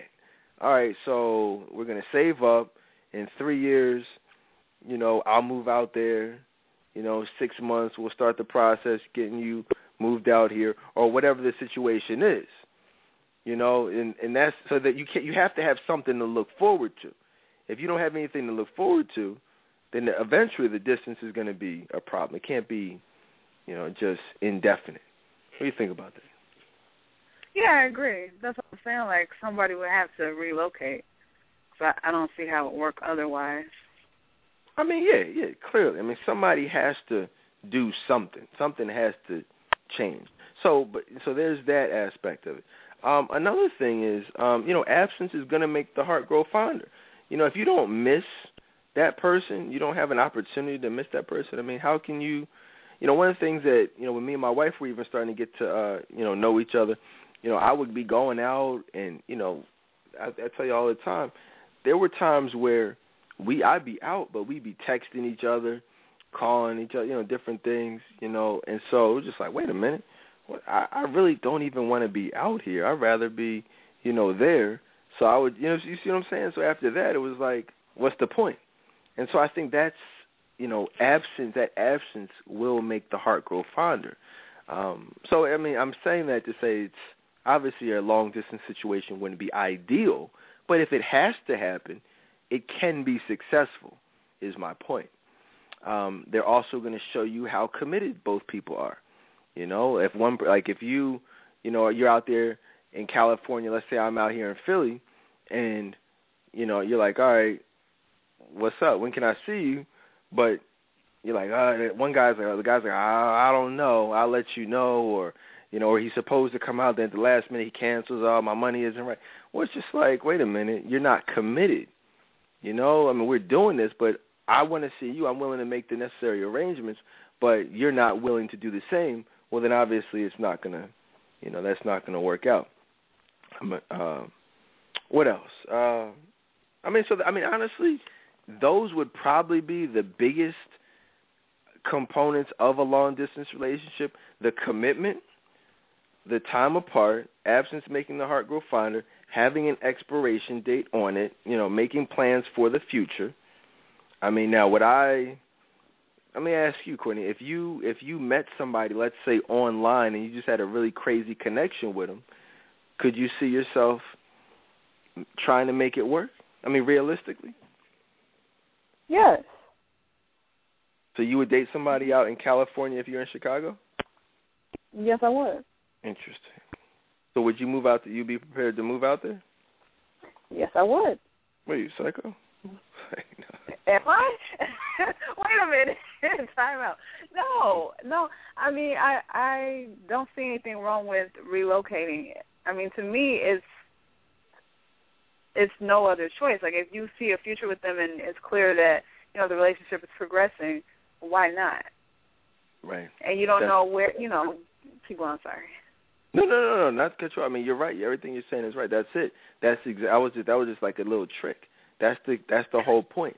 If you see, and you should be, you should be. If you if you listen, love comes in all types of forms, different races, different, you know, cities, states, whatever. You know, so if you feel like you have true love with somebody or the potential for true love, then I mean, you know, sometimes you just got to go with it. I mean, you got to pray, and, and you know, and you got to go with it. Um, yes, so there's that. Uh, but then, see, a lot of times people, you know, I posted this on Facebook uh, earlier today. A lot of times you're, you're not understanding how that man is viewing you, you know. So it's like one of the things I said online was, I said, ladies, you can't dress like a freak and expect a man to look at you like a wife. See, that's where a lot of the problems start, where, you know, when you talk about long-distance relationships, you know, a lot of times the women are dealing with these men, but the men are giving them the cap up. You know, they're just saying, oh, yeah, you, you, you know, you're sexy and I want to be with you, da-da-da-da. But you know how you were putting yourself out there. Like, you know you've been sending him some pictures. You know you've been Skyping with him. You know, uh, what's that, uh, Tango and, and FaceTime. Y'all, you know what y'all been doing. So you're putting yourself out there from, you know, on a sexual level because you think that's what he needs, that's what he wants to stay, you know, interested in you. But you doing those things is actually taking you out of the category that you need to be in for him to be able to show you that true commitment. See, what happens is, and this is a lot of a lot of women, this is the funny thing, a lot of women, they say, oh, yeah, well, I'm in a long-distance relationship. I said, well, how long y'all been together? Well, I say, well, we're not really together, but we've been talking, but you know what I'm saying, I'm probably going to go out there and see him, and then we're going to take things. From... No, that's not a relationship. That's you taking a road trip or a flight and and him having sex with you. Because that's because you see what I'm saying, Courtney? That's how it always happens. It usually happens. You know, you're dealing with somebody. You're talking to somebody who lives far away. And they're, what's going on in their mind is, I darn sure ain't f- paying for a plane ticket to go see her. So let me cap her head up and let me tell her what she wants to hear so I can get her to pay for that plane ticket. When she gets out here, oh, yeah, that's right. We're not together, so I'm going to sleep on the couch and you're going to sleep in the bedroom. And we're but we're going to have all this fun during the day, but when it comes time to go to sleep, we're going to sleep. Come on. Come on. Does that work, Courtney? No. This reminds me, I was talking to a guy out of state, and it was kind of the same thing. Like, he would try to get me to come up to see him, and I, I realized that he just wanted sex, because when I would bring up, you know, him coming to Chicago, he would make up excuses. Oh, of course. So, that would be, ladies, yeah. Let me just tell y'all something. If a man is viewing you in a sexual manner, he's not taking you out to dinner, let alone paying three hundred dollars, six hundred dollars for a round-trip ticket. That would just be asinine, to say the least. You know, I mean, there's no – I couldn't even just say stupid. That would be like the stupidest thing a man could possibly do, is view a woman solely for sex, but then come out of his pocket – hundreds of dollars for a, a plane ticket or even a full tank of gas. You know, it's men who won't even drive across the city for some. I was one of those men back in the day. I wouldn't even drive across the city, let alone, you know, going out of state just to see somebody that I knew I wasn't feeling. There's no point in doing that. You know, but then again, I was that guy, like I said, who traveled three and a half hours like five consecutive weekends, because that's what, because the feelings were real. You understand what I'm saying? It, it, and in fact, I meant to tell you, I was in my car, and uh, I, I was listening. A song came on, and uh, it was Percy Sledge, "When a Man Loves a Woman." Y'all see, see, Courtney's a little young for that. A lot of y'all are a little young. Y'all don't know anything about Percy Sledge, okay? Right? Y'all, y'all don't. You see what I'm saying? That's not what you're, you're, you're, you're, you're you know, which you're familiar with. But we're going to do a show. Many of you may remember, and I think I mentioned it the other night, we're going to be doing one of the next live shows you're going to do, you're going to hear is the two thousand fourteen version, because we did one back in, what, two thousand ten, two thousand nine, entitled "When a Man Loves a Woman." But it's time to do another show on what it looks like, what it feels like when a man loves a woman, when a man truly loves you, when a man truly sees a future with you, when a man would do anything for you, when he'd spend his last dime. Y'all can't even get a man to buy you a a a, a, a Frosty from Rita's, you know, a chocolate custard, a two. You see what I'm saying? You can't even get him to be seen in public with you, let alone spend his last dime on you.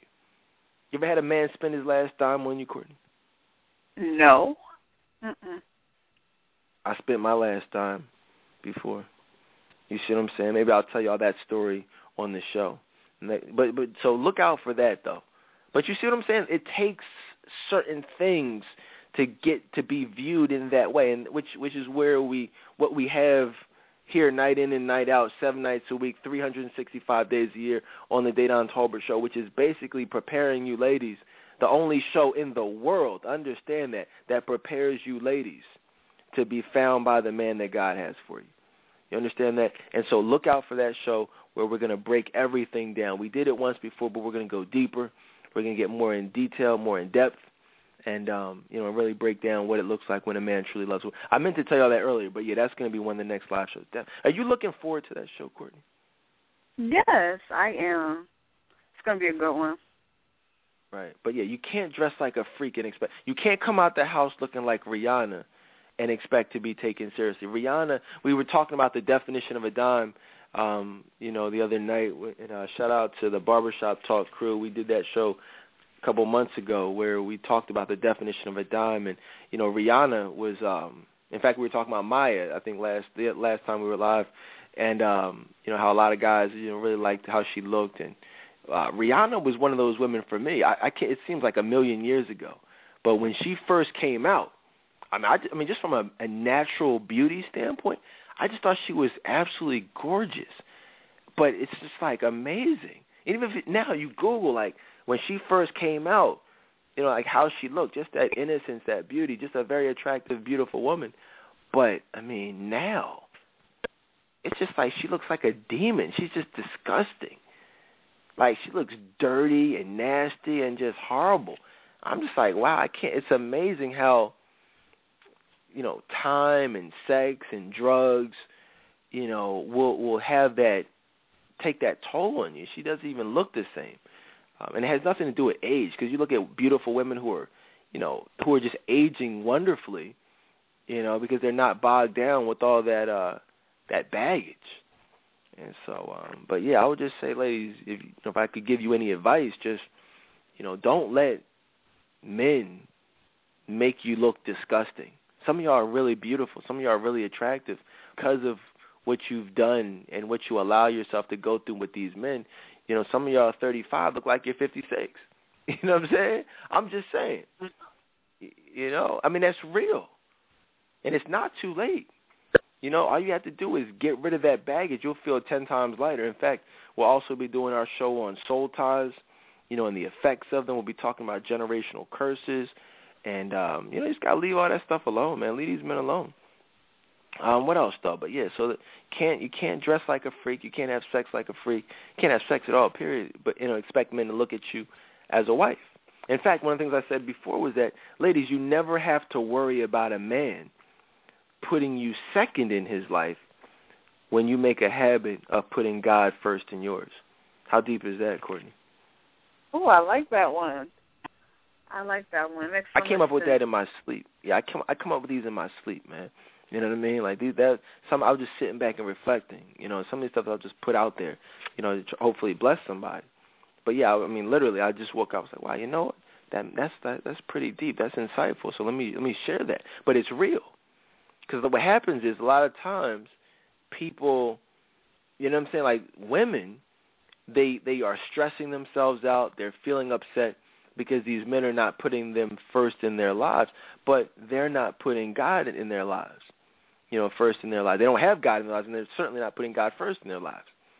And so what ha- that's what you and so when you and but when you do, the good news is that when you do put God first in your life, you don't have to worry about that, because God isn't going to send you somebody who's not going to put you first, or who's going to cheat, or who's going to, you know, be a bastard. In fact, shout out to everybody who tuned in. I know we weren't live last night, but, you know, how many of y'all actually tuned in last night to our special on um, how to avoid dealing with a low-down, dirty bastard? That was an all-time classic show. A lot of y'all, the, your baby's dad is a bastard. The guy you're having sex with tonight is a bastard. Your ex-boyfriend, your husband, is a bastard. Right? I mean, keep it real. So you might want to listen to that, the archives of that show on how to avoid dealing with those types of men. You know, the deadbeats, the cheaters, the liars, the dogs, the abusers. There's a blueprint on how to avoid those guys. That's why we do these shows. You know, I don't know if y'all know, man. Obviously, we're live tonight, but, you know, every show I rebroadcast is going to be a classic show. I only rebroadcast. The, I mean, you know, I like every show really, but you see what I'm saying? Like, you, there's no night that you should not be listening to the show. Shout out to all the women who tell me, like, yo, you know, they don't. I, I, I, I'm listening. I listened to like three shows today. I'm just trying to get caught up. I want to listen to all the shows, and yeah, I, I respect that. Those are going to be the women that that make the progress. Those are the women who end up sending me the wedding invitation. You know, I've gotten a lot of invitations to weddings. Some of I've, I've attended, some I haven't got a chance to. But, you know, if you're single right now, uh, we get listen up. You can do three things: listen to the show every night, get private counseling, reach out, call eight five five fifty five T H E D O N, info at T R C today dot com. You know, get the relationship with God together, cut out the sex, cut out the losers, you know, and just, you know, fellowship with the other, you know, Christian women out there. Get some true spiritual friends, and, like, you know, give yourself, you know, a couple months, several months. You'll be found by the man that God has for you. The problem is most women don't do those things, and then they wonder why they're not having the progress that other women are, are having. You know, so definitely, you know, do it. Uh, but what else, though? So there's that. Um, in fact, I said online, uh, just in regards to that, when you're dealing with the man that God has for you, there will be no question whatsoever about how he feels about you, and he won't wait an extended amount of time before he asks you to spend the rest of his life with him. Here's the thing. one more thing about long-distance relationships. Long, and that's, this is probably one of the most important things. If a man is serious about you, and this is so important, understand, one, he will show you off. First of all, he'll claim you. But then, two, he'll show you off. And there, you know what I'm saying? It will not be a, a, a, a state of limbo. You will be his woman. Your Facebook page will say in a relationship. You know, you will not be questioning where you stand. Um, I mean, it will be everything that you want it to be. You know, um, if not, in fact, if it, here's the thing. And also when it comes to engagements, understand, Courtney and the rest of you guys out there, we are emotional beings. We want love. We want a wife. That's the most important thing. So if I'm in an extended or a, a long-distance relationship, and it's going to be for an extended amount of time, doesn't it? Wouldn't it make sense for me to want to lock that down, if you will? Uh, you know what I'm saying? Like, Courtney, if, I, if I'm dealing with you and you're out there in Chicago and I'm here in Philly, and I, I mean, there's some vultures out there in, in Chicago, am I going to want to just be chilling over here in Philly and and – Letting all ty- letting you be out there in the wilderness, unaccounted for, unspoken for? No. Of course not. No man would. Mm-mm. So wherever you are, ladies, and that guy you're dealing with that's in another state, some of y'all tuned in for the first time just to you know hear what we had to say about long distance, you know, and you want you've been dealing with the guy for like seven months, and you know it's not really anything official, and you know it's kind of in limbo. You're not really sure, so you tuned in tonight to hear get some clarity. Here's your clarity. He's playing you. If it's been six, seven months and you don't have a ring on your finger and it's long distance, he's definitely playing you. There's not a man on the planet who sees a woman as his future wife and and has not locked it down with a ring. You know what I'm saying? It's it's not going to happen. He's going to absolutely make sure you've got, you know, everybody that sees you out there sees that big ring on your finger. Just to know. If that hasn't happened, you're getting played. Because remember, we talked earlier about these men not even wanting to spend five dollars on you. But imagine when a man spends five thousand dollars on you. These men on front, you know, they'll, they'll do a little something for some booty, but they ain't going to buy a, a you know a five thousand dollars ring for some booty. They may buy a eight hundred dollars ring for some booty. Uh-oh. Ladies get, oh, I'm making some people uncomfortable now. I'm making some people uncomfortable because they walking around with the four hundred dollars ring, you know, the one with the big setting but the small stones. Uh-oh. Oh, no. I mean, I'm sorry. I'm not looking at y'all rings. I, I didn't go through your albums. I don't know. I'm just – I'm not I, – don't cancel your sessions. I'm not talking about you. You know what I mean? Chill. I'm just speaking generally. If you guys – you guys, this woman – this crazy long story, this quick story – I was I was working with this woman a couple years ago. We were really making some progress. Really great woman who was willing to learn. But I did a show, and I guess she felt like like I'm I'm hitting some people in the guts right now. I, just, I know this show is hitting home for a lot of people, but trust me, I'm not talking to anybody specifically. She felt like I was like I did a whole show specifically about her and her situation. I'm like, yo, it wasn't about you. Like the same stuff I've. She just wasn't feeling it. She's like, I'm canceling my sessions with you, and, and you can even go ahead and donate the rest of my sessions to someone who needs them. And I'm like, okay, yeah, I'll, I'll do that. You know what I mean? But she was she was um, dealing with some things. But you see what I'm saying? Um, but, yeah, just a quick crazy story. But, yeah, guys, that's what it's going to look like. You know, if he loves you, if he wants you, that ring is going to look like something. If you guys missed our special and the ring don't mean a thing, definitely check that one out. Just Google The Ring Don't Mean a Thing on the Dayton Tolbert Show and listen to that show just in regards to wedding rings, engagement rings, and things like that. You know, not saying it's all about money and the ring, but if a man loves you, you know, that ring is going to look like something. You know, he's going to save up. He can get the P S. The P S four itself is four hundred bucks. You know we got to get the second controller. You know we got to get a couple games. This guy's spending one thousand bucks on video games. You telling me he can't get you a, a nice two-carat ring? So, you know, don't don't don't settle for the B S. Don't settle for the excuses, you know, just because you don't want to admit what the real deal is in regards to how he's viewing you. You think about that, Courtney. Yeah, I mean, that's so true. And I used to think that, you know, it would take an, a long amount of time just because of the situations I was in, you know, the extended period of time for, with no commitment. I just used to tell myself, like a lot of women would say, oh, well, you know, he's not ready. But that's not true. Like, it just was that he wasn't feeling me, and that just wasn't the man that God had for me. And then I listened to your stories, you know, um, just about you and, and Danny and, you know, how you committed, you know, quickly and proposed, you know, to her. And that's how it should look. That's how it should look. Well, that's because I'm perfect. Well, I didn't say all that, but. I'm just playing. I'm just messing with you. I'm not perfect. You know, and our relationship isn't perfect. Nothing is perfect. You know, in fact, somebody told me a long time ago, no relationship is perfect. It's just two people trying every day to make it that way. You know, a great quote. I can't take credit for that because somebody told that to me, but that is just an excellent. I repost it all the time, but that is just exactly what it is. If you shoot for per, per, for perfection, you're going to achieve greatness. All right. In fact, someone I said earlier online, if you have a problem trusting men or not really sure what's going on, try trusting God. You know, over in Exodus fourteen fourteen says, the Lord will fight for you. You need only to be still. Okay? Don't let don't feel like you got to go bust his windows. Don't feel like you got to go wild out, put sugar in his gas tank. God is going to take care of all that for you. You just have to chill. The Bible says to be still. I'm saying you got to chill. You know what I mean, Courtney? When you were Spider-Man throwing the brick through the window and, you know, climbing up the walls, you know, climbing into the window and trying to catch your, your dude doing something he shouldn't have been doing, you weren't being still, were you? No, I wasn't. I felt like I had to prove something. I had to prove a point. Yeah, you had to prove. You, had to, you were God. able to prove that you were able to walk up walls like Spider-Woman, right?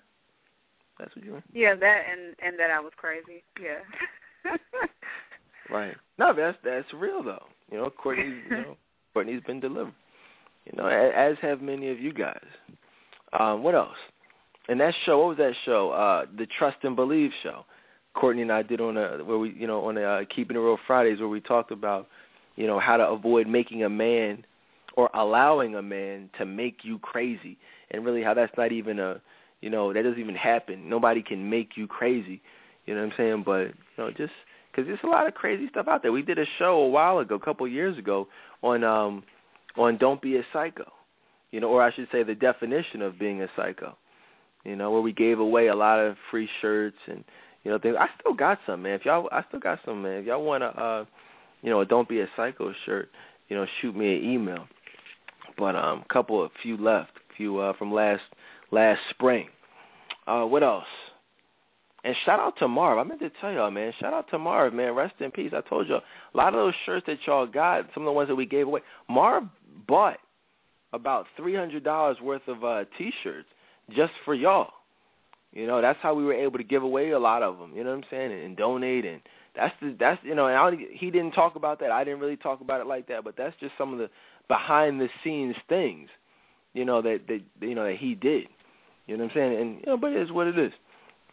Um, what else do we got here? Do y'all want to do some of these emotional availability pop quizzes results? Shall we go over the, the answers? Yes, I'm ready. We're gonna do it like remember in remember in um elementary school, or you know that you you take a quiz and you wouldn't you wouldn't hand them in. You would just pass them to the person next to you, and they would grade your your answer. Did you ever have to do that? Mm-mm. You didn't do that? Oh, man, that must be. See, y'all, y'all nope. had the computers and stuff. Y'all just had the automatic grading stuff. That's that new age technology, man. We, we ain't have that. We just said, all right, we would take the quiz. Put, they say, put your name on the top of it.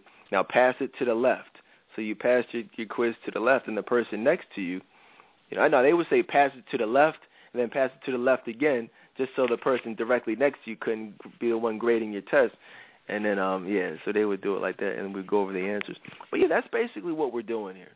You know, and, and like I said, you know, if you did not do as well as you, you know, would have hoped to, you know, like I said, reach out. You know, reach out. Courtney uh, is available. I'm available. Oshel is available. And, you know, we're all here to help. Uh, what else? But, yeah, here's the first one, uh, the emotional availability pop quiz. Let me see here. Well, we'll just we'll do them all. Man, we got some time. Um, the first one was you get you get an email from an old friend who you haven't seen in years. In fact, the two of you were very good friends. You never slept together or even kissed, but there was always an attraction neither of you ever acted on because you both were in relationships. He asks if you'd like to meet up for dinner to catch to to catch up. You're both currently single. What happens? What do you do? What do you what's, what do you think? I'm gonna try to find that in the um in the group, you know, that question. But Courtney, what's your your uh, take on that one, on that particular situation? So what do I do? Nothing. Meaning it's it's not going, we're not going out, we're not even dealing with each other. Because that's not, in my opinion, that's not someone that, you know, God has for me. Because just based off of the question, that sounds like someone that was a non-platonic friend. It was just, that's, that's just not, no. Especially if it was in a, a state, in a time in my past where, you know, I was in a relationship, emotionally unavailable, all of that stuff. That's not the person God has for me, in my opinion. Let's take a look at some of these answers. I was able to pull it up. And um, if you guys, you know, like I said, go back to it, scroll through the Friends of the Dayton Tolbert Show group, and you'll see, you know, some of these answers. Some were very good. Some couldn't be worse. Um, but Kim, she says, she says, accept. I said, what do you do? She said, I would accept and start planning for my date. Cute dress, hair, and heels, smiley face. Oh, she she would have been excited about it. You know, let's talk. Let's look at some of these other answers. Um, uh, Adia says, years. I don't know that guy anymore. I'd ask him some, ask him the same kind of questions that I asked someone that I just met. Let's talk about those two answers first. Let's just talk about, and, and this is not, they're not, I mean, they're on the hot seat, but it's not in a bad way, because this is what we're all here for. There's no, you know, right answer. There's no wrong answer, because we're all adults. You, you know, you guys are grown. I'm grown. You can do what you want. There's no right or wrong answer. But I want to help you guys see the, the, you know, what will happen, you know, the potential effects of certain answers. But so Kim says she would accept and start planning for her date. Let's let's go back for a second and look at the, the actual question. You get an email from an old friend who you haven't seen in years. You were very good friends, but there was always that attraction, okay? Both of you were in relationships. So as Courtney said, that right there makes it non-platonic. That right there makes you emotionally unavailable as a result of that non-platonic friendship, which is the whole reason why the actual relationships that both of you weren't were already in before, why they didn't last. You can't build a relationship on uh, you know, emotional unavailability. So what happens is later on, nothing has changed. You're still emotionally unavailable because he's reaching back out. So if you're the only reason why a lot of times women accept these types of invitations is because there's loneliness, there is, um, you know, uh, you know, boredom, you know, s- spiritual warfare going on, horniness in many cases. Like, oh my gosh, maybe he could be the one. Lack of faith in God, lack of trust in God, lack of patience in God. And so, wow, okay, we did a whole show on that. If you guys missed our relationship re- recycling show, make sure you check that out, because that's what happens a lot of times. Whether it's old friends, old boyfriends, you're just recycling. That's why you never get blessed with true love, because you're always going backwards looking for love. But this is what a lot of men do. I used to do it myself, to be honest with you. You know, I used to have the old uh, Rolodex, the little black book. This was before cell phones, like before, I'm, you know, back in like ninety-six, ninety-seven, you know, there were no cell phones, all like that. You know, we had, if we had numbers, they were written down in, in the, you know, first you would get them on the little sticky sticky tab or whatever when you would go out. Then eventually, depending on the situation, they might even make it into the actual black book, you know. And so what, what I used to do back in the day was, you know, a year later, a couple years later, when I would just be chilling, You know, I might go back through the book just to kind of see, like, what was what, who was who. You know, maybe, you know, let me hit her up, see what's going on with her. And a lot of guys do. Let me send her an email, okay? I mean, that there's no little black books anymore, but it's the same thing. Men still do that stuff. They still go through their old cell phones. They may have got the, the Galaxy Note three, you know, now, but now but they go back to the, the old Note or the, the, the S two, you know, got, you know what I'm saying? And they see what, what numbers are in there, and they, you know, send them a text, send them an email. See what's going on. Hey, would you like to meet up? That's not genuine. Okay? If he really wanted you, he wouldn't have lost touch with you in the first place. I know that, right? That's what a lot of people don't realize. These men don't lose touch. They don't forget about anybody. If they want you, you're going to remain on their radar, and they're going to get you. If they don't, it's because they never really wanted you, and they're only reaching out because they're either bored, you know, or lonely, or they just want to smash. They feel like you still owe them some sex from back in the day. Kanye West has a line in one of his songs. I feel like it's some bees that still, it's, it's some, it's, he says some, some niggas that still owe me checks, and some, you know, some bees that still owe me sex. That's how it is from back in the day. It's like, you know, we did certain things, and we feel like, you know, so they, they come, they're calling you to collect. Time to pay the piper. You know what I'm saying? I'm just saying that's how that's how these men think. These guys are animals out here, man. Aren't y'all thankful for shows like this that break down the, the game? That's all these men are doing. They're not really serious about it. They don't really want to take you out. They just want to take you out and smash. They have to give the illusion that it could be something else. That's why, why a lot of y'all feel comfortable giving up the draws, you know, because it's like, oh, my gosh, she could be the one. What's the big deal if I have sex with him? We're going to be together for the rest of our lives. But then after you do that, it doesn't really work out that way, does it? That's why you don't got to give him the draws. That's why you got to chill.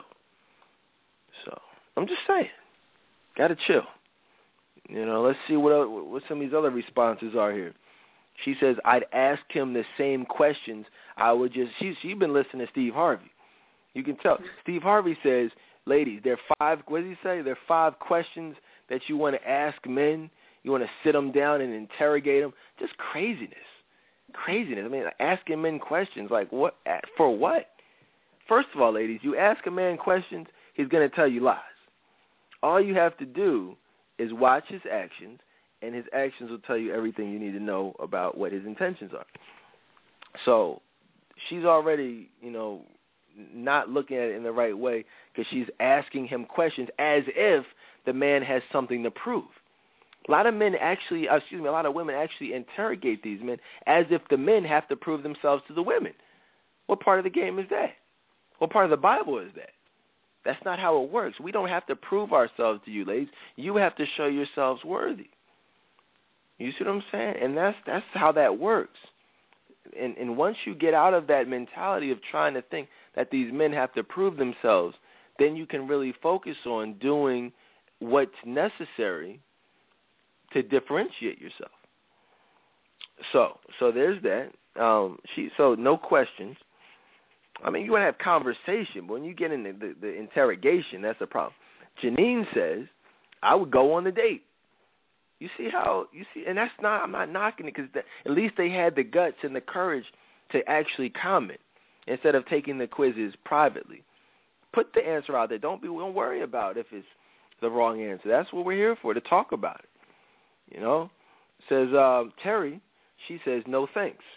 If I'm emotionally unavailable, then I'm not settling for something from my past. Excellent answer right there from Terry. You know, you can always tell which, which women who've been listening, which women who've been working privately, which women who have been, you know, just passionate about understanding how men think. You can't think like a man, but you can understand how the process. Real quick, the new movie's coming out, Think Like a Man. I encourage everyone, go see it. Why? Why are you saying that? They don't go see it. I'm telling y'all now because you already know a live show is coming. Just like a couple years ago, we did our all-time classic three-part special on the original Think Like a Man movie, and I cannot tell y'all how much valuable information was given. I'm going to be rebroadcasting the or, or uh, I'm going to post the links for y'all to listen to. Okay? So you can listen to part one, part two, and part three. That's how much information you don't. How many three out, three part shows have we done in the history of this show, Courtney? I, I just remember that one. Exactly. The There's never been a yeah. three part special on this show, other than the Think Like a Man. There was so way too much information to be given on one show. So I say, I'm telling y'all now, go see the film when it comes out. I'm gonna give y'all maybe two weekends. But then after that, you know we're coming back with the live show. So definitely go check it out. I'm not in the, you know, I don't care about Steve Harvey. I don't care about how much money. I'm not, that's, you know, that's already predetermined. You know what I mean? I don't care about that. I just want y'all to see it so y'all can be aware of the, you know, get the information and you'll be, you know, informed. So when we do the show, you can follow along. A lot of y'all didn't go see the Tyler Perry Temptation film, and our special on the Tyler Perry film was, you know, gave y'all some of the best information possible.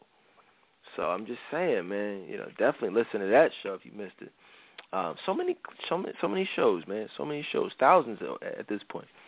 Um, what else? What else? What other answers we got here? Um, uh, what else? I'm trying to think of. Erin gave. She always gives good answers. It's always great. Let me just say this. It's always really great to be able to look at comments from certain women and give it the thumbs up before you even read their answer.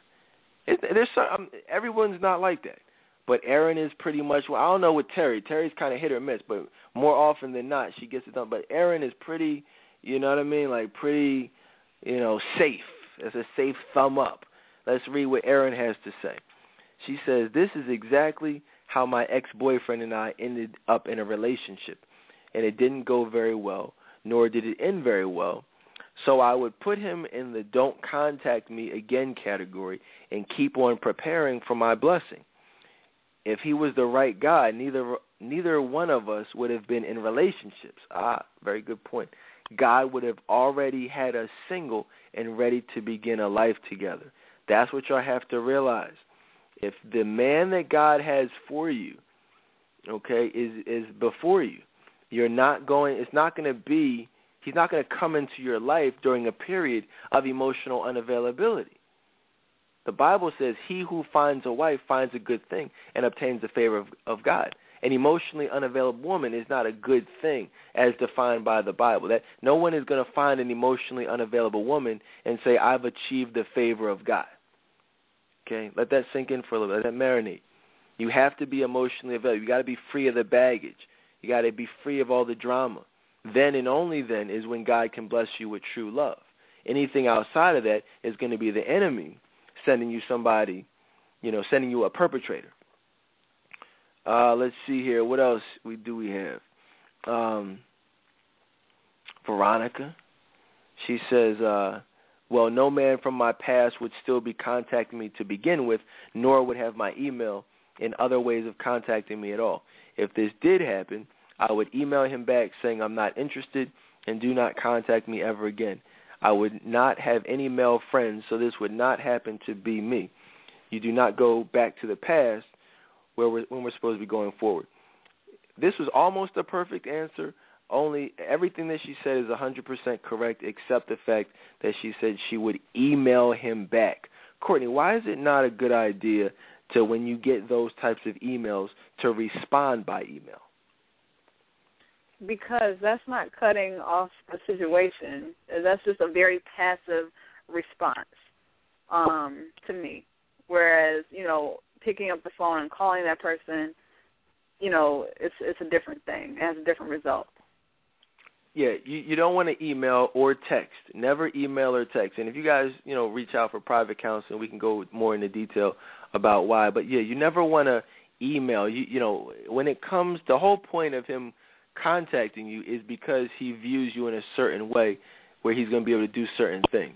You never want to, you can't, it's impossible for that man to accurately see and, and get and understand how you truly feel through email or through text. Okay, it's none of that is going to work. You he has to actually hear in your voice the seriousness, the severity. You know what I mean? He has to actually see she's truly done with me. You know, that can't, that there's no way to accurately convey that through email.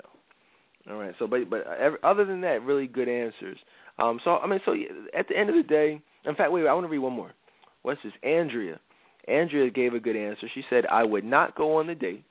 He's only hitting me up because he knows I'm available physically and wants to see if I'll act on those unspoken feelings for him. Excellent answer. That's true. He wants to see if you're going to let him smash. Because he, that's a, it's important to understand, ladies, when you're feeling somebody, when you like somebody, when your panties get a little soaked by somebody, I'm just, you know what I mean? I'm just saying. Keep it, I mean, is that okay to say, Courtney? Can we be honest? Yeah, yeah. I mean, I mean, let's be let's be real. When you get sexually aroused by the thought of somebody, ladies, we know that. Y'all know that, right? That's not something y'all can hide. So when you want someone sexually, that's going to be conveyed to us. That's going to there's a, a sexual vibe that's going to be given off. So once we get that vibe, like, oh, okay, yeah, she wants it. Well, then he's going to hit you up, and hopefully you're going to act on those feelings. The problem with it is a lot of women front. They want a man sexually, but because they don't want to be a hoe, you know, or get their heart broken again, they front like they don't want him sexually. That's what Megan Good was doing in, in the original Think Like a Man film, which was ridiculous. She knew she wanted to let him smash, but she wanted to talk about these stupid rules. Well, that's just a waste of time. So it just, you know, I mean, just just be honest, just be real, ladies. And um, and you won't have to find yourself in those situations.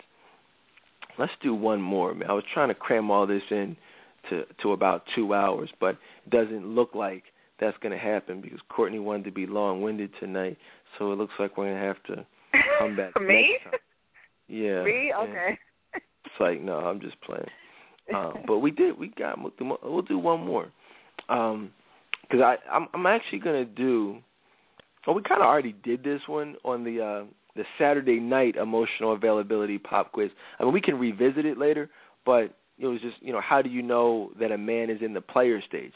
And if y'all didn't hear the show that me and Marv did on how to know when a man is in the dog stage, listen to that show. If you missed our special where we talked about Stevie J, uh, uh, Peter Guns, you know, uh, Little Scrappy. If you missed that show on how to know when a man is in the, how to know when you're dealing with a player, go ahead and listen to that whole show. In the, you know, what I mean, until we can come back live and talk about it. But between those two shows, you'll have all the information that you, you know, that you need to, you know, to understand. Uh, but yeah, so there's that. What, which one? This one, let's do the one from today. Let's do the one from today, um, which was really good. And very, um, it was interesting. A lot of different answers. What do we have here? You meet a man in church. I, I, try, I try real quick. I try to throw y'all off, man. Like I really, sit, I work at these because y'all. And it's because y'all are getting good.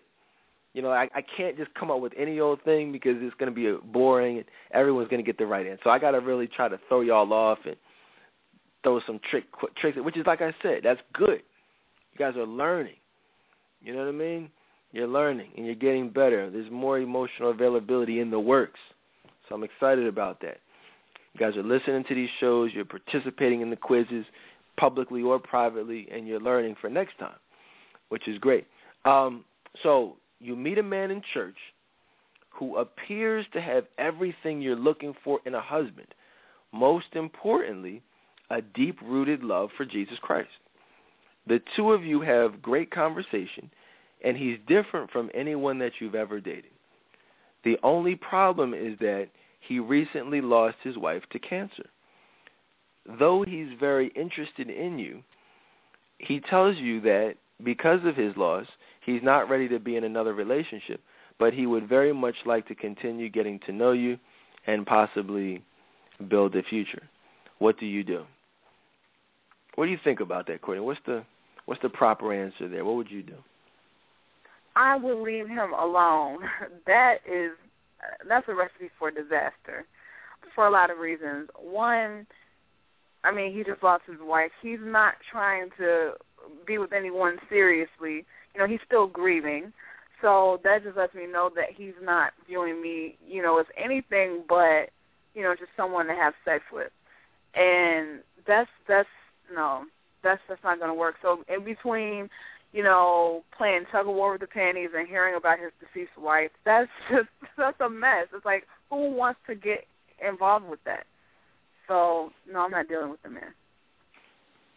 Let me say this on that. I mean, that is absolutely the case in many circumstances. But one of the things that y'all have to realize is that, like in this case, uh, Tiffany says, you know, I say, what would you do? She says, I would run like hell. I'm tired of the lies.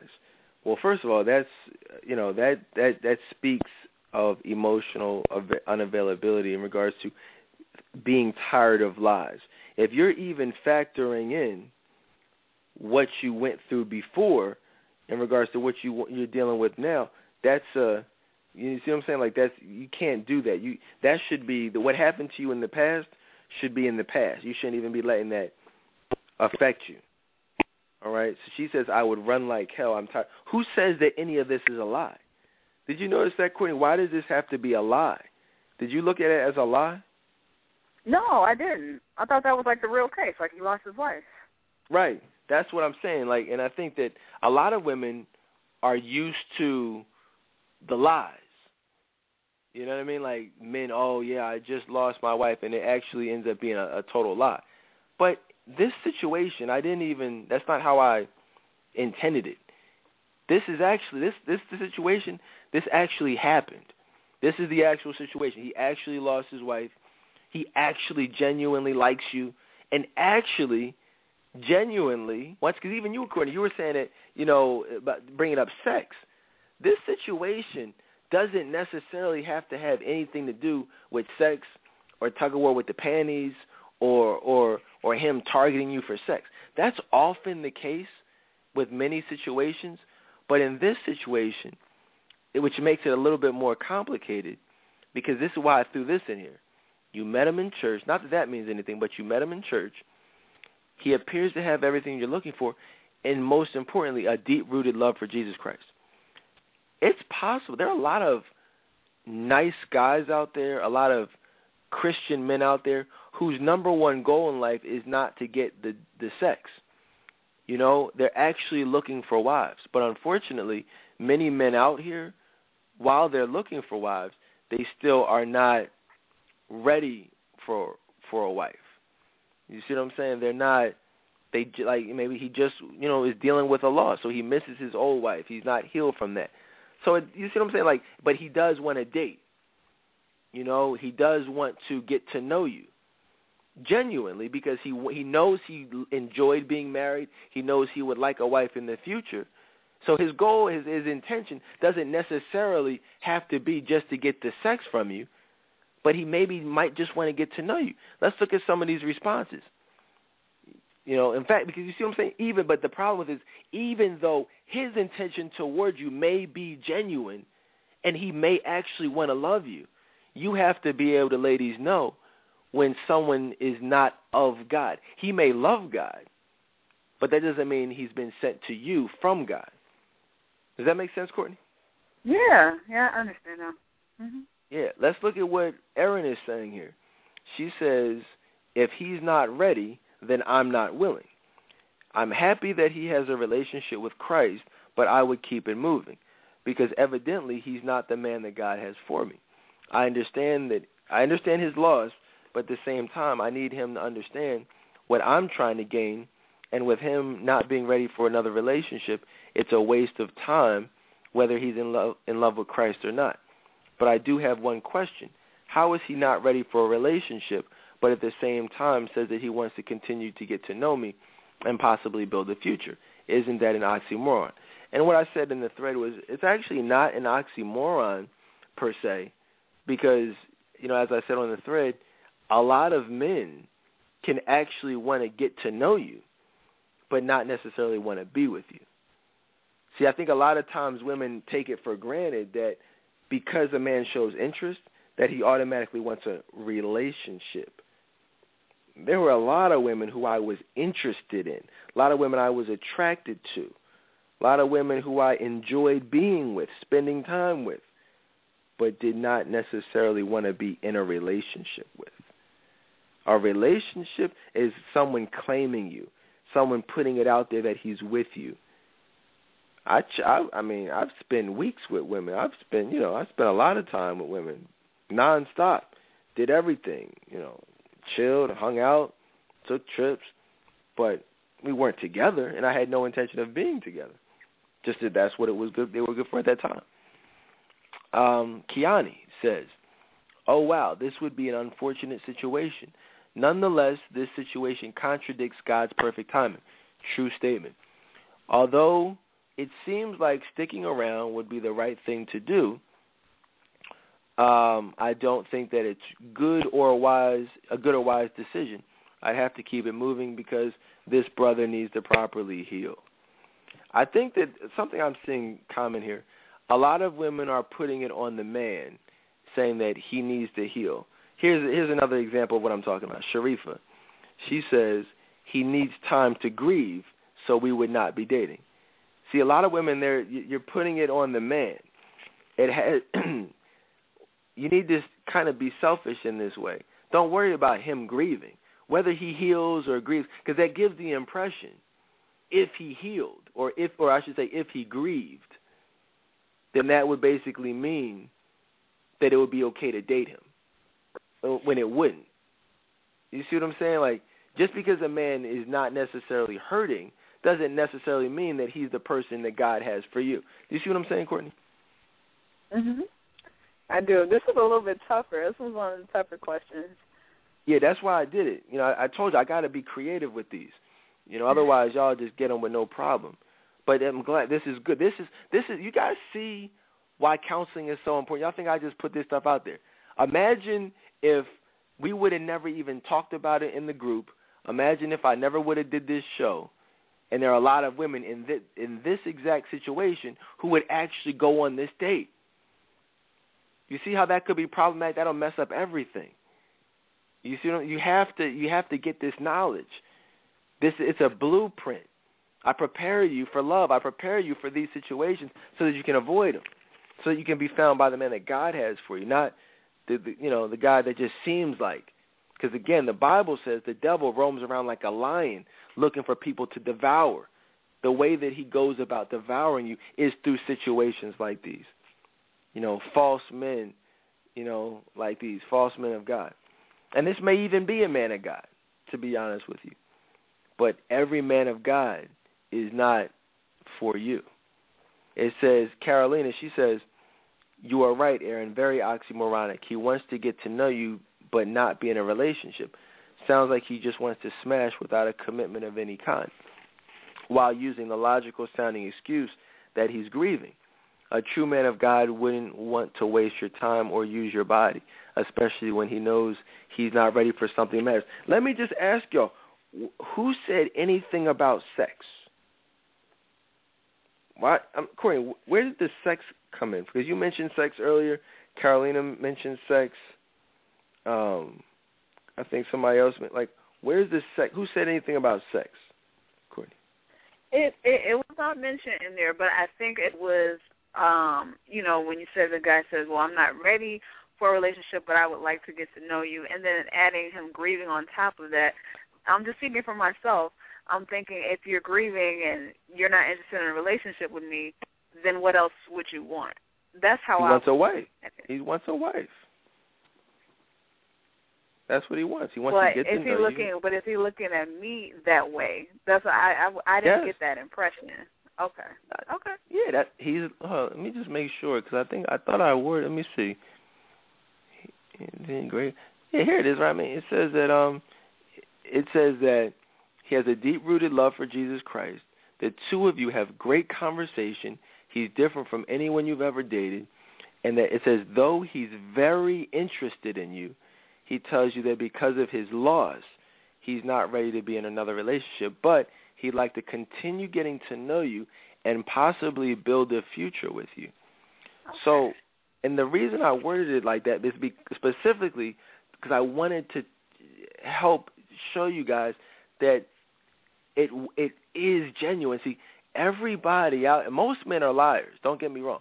Most men out here are actually bastards. You know what I mean? But you got to understand, some men are not lying to you. Some men aren't just trying to target you for sex. Some men aren't just trying to get you into the bedroom, but he actually, like, if you if you notice, when these men are out here in the player stage and the dog stage, we talk a lot about the phone time being limited. We're not spending hours on the phone with you if we just want to smash. This guy in this situation, I, I specifically put this in here because he you have great conversations, meaning you spend some phone time. You know, he's actually different from all those other losers. You, you see what I'm saying? Um, yeah. Mm-hmm. What else? He tells you that because of his laws, he's not ready for, to be in another relationship, but he would very much like to continue getting to know you and possibly build a future. So these are the things that I just, and I just, I'll leave it at that. Some men, they do want a future, okay, but just because a man truly wants a future with you doesn't mean you need to have one with him. And, and that's important to understand. We're going to get ready to wrap it up. Any last comments, words of wisdom, Courtney? Uh, no, I just wanted to say, um, you know, thanks again. This was just an excellent show. Love the quizzes. Um, keep doing them because, you know, I learn myself. Like, it's, I, I love this. Like, like what do you always say? You know, it's better to fail the quiz than in real life. So um, I want to thank you for that. Oh, yeah. No, absolutely, Courtney. That's what I'm here for. That's what you're here for. You know, that's what this show is here for, is just to talk, you know, just to get some information out there, hopefully um, shed some light on, you know, these these situations so that you don't um, – I think a young woman wrote on the page, she said this was the first quiz that she actually passed. I mean, that's that's great, you know. I mean, that's great. You know, continue taking these, even if you just take them, you know, privately to yourself, you know, and, you know, follow along and watch the, uh, you know, watch the other responses, get the, um, you know, listen to the show to hear us talk about it. And, um, you know, that's it. Um, so like I said, we got some really good shows coming up for y'all in the future. Like I said, the Soul Ties show, the the the, the uh, when, when a Man Loves a Woman, two thousand fourteen. Look out for our Soul Ties special, where we're going to be talking about um, embracing your calling, sexual addiction. Oh man, so many good shows coming up um, in, in the future, um, guys. And last but not least, though, um, real quick, get my book too if you haven't already. Order The Love We Had. It's available in stores, on Amazon, Kindle, all that good stuff. Check it out. But um, but most importantly, though, like I said, if you're if you're looking for some help, if you need some counseling, you need some spiritual guidance, reach out. Info at T R C today dot com. Um, Dayton, um, excuse me, eight five five fifty five Dayton. And, um, you know, don't don't just sit back and be confused. Don't sit back and be, you know, get played or not, you know, know what, what's what. Um, but just reach out. And um, thank you all for listening. Courtney, excellent job. Um, add me on Facebook. Everything is at Dayton Tolbert. Brand new Ask Dayton video blogs are coming in two thousand fourteen. Look out for them. A lot of these topics will be condensing them into these uh you know, three to four minute shows, so definitely, or, uh, you know, videos, so definitely going to be a good, um, some good topics coming forward. But look, thank y'all, and um, I'll see y'all next time. Peace. Thank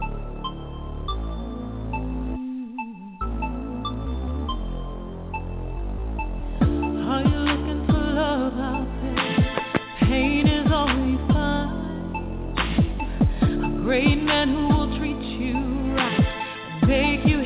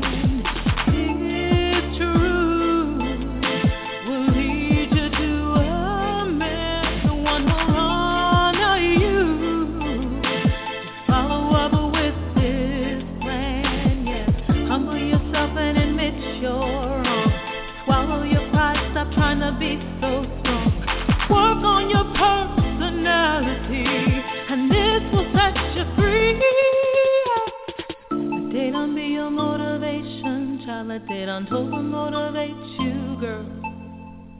Let Dayton be your motivation, child. Let Dayton Tolbert come and rock your world. Mm. Let Dayton be your motivation, child. Let Dayton Tolbert motivate you, girl. Let Dayton be your motivation, child. Let Dayton Tolbert come and change your world. Don't ever let yourself settle for less. You don't have to be a fool.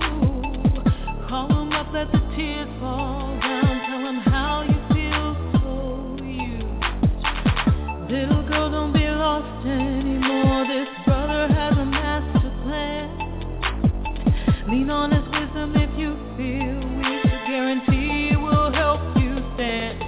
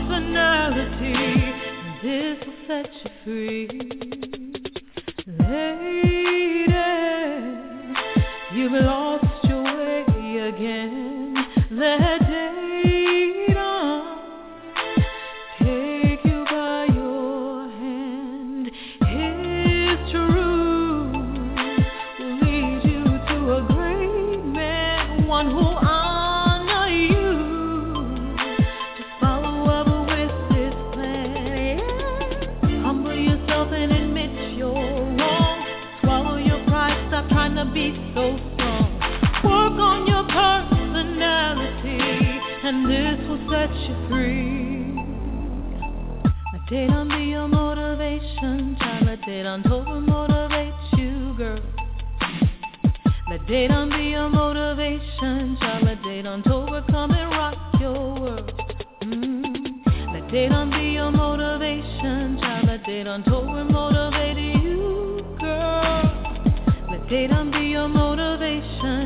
Dayton Tolbert come and change.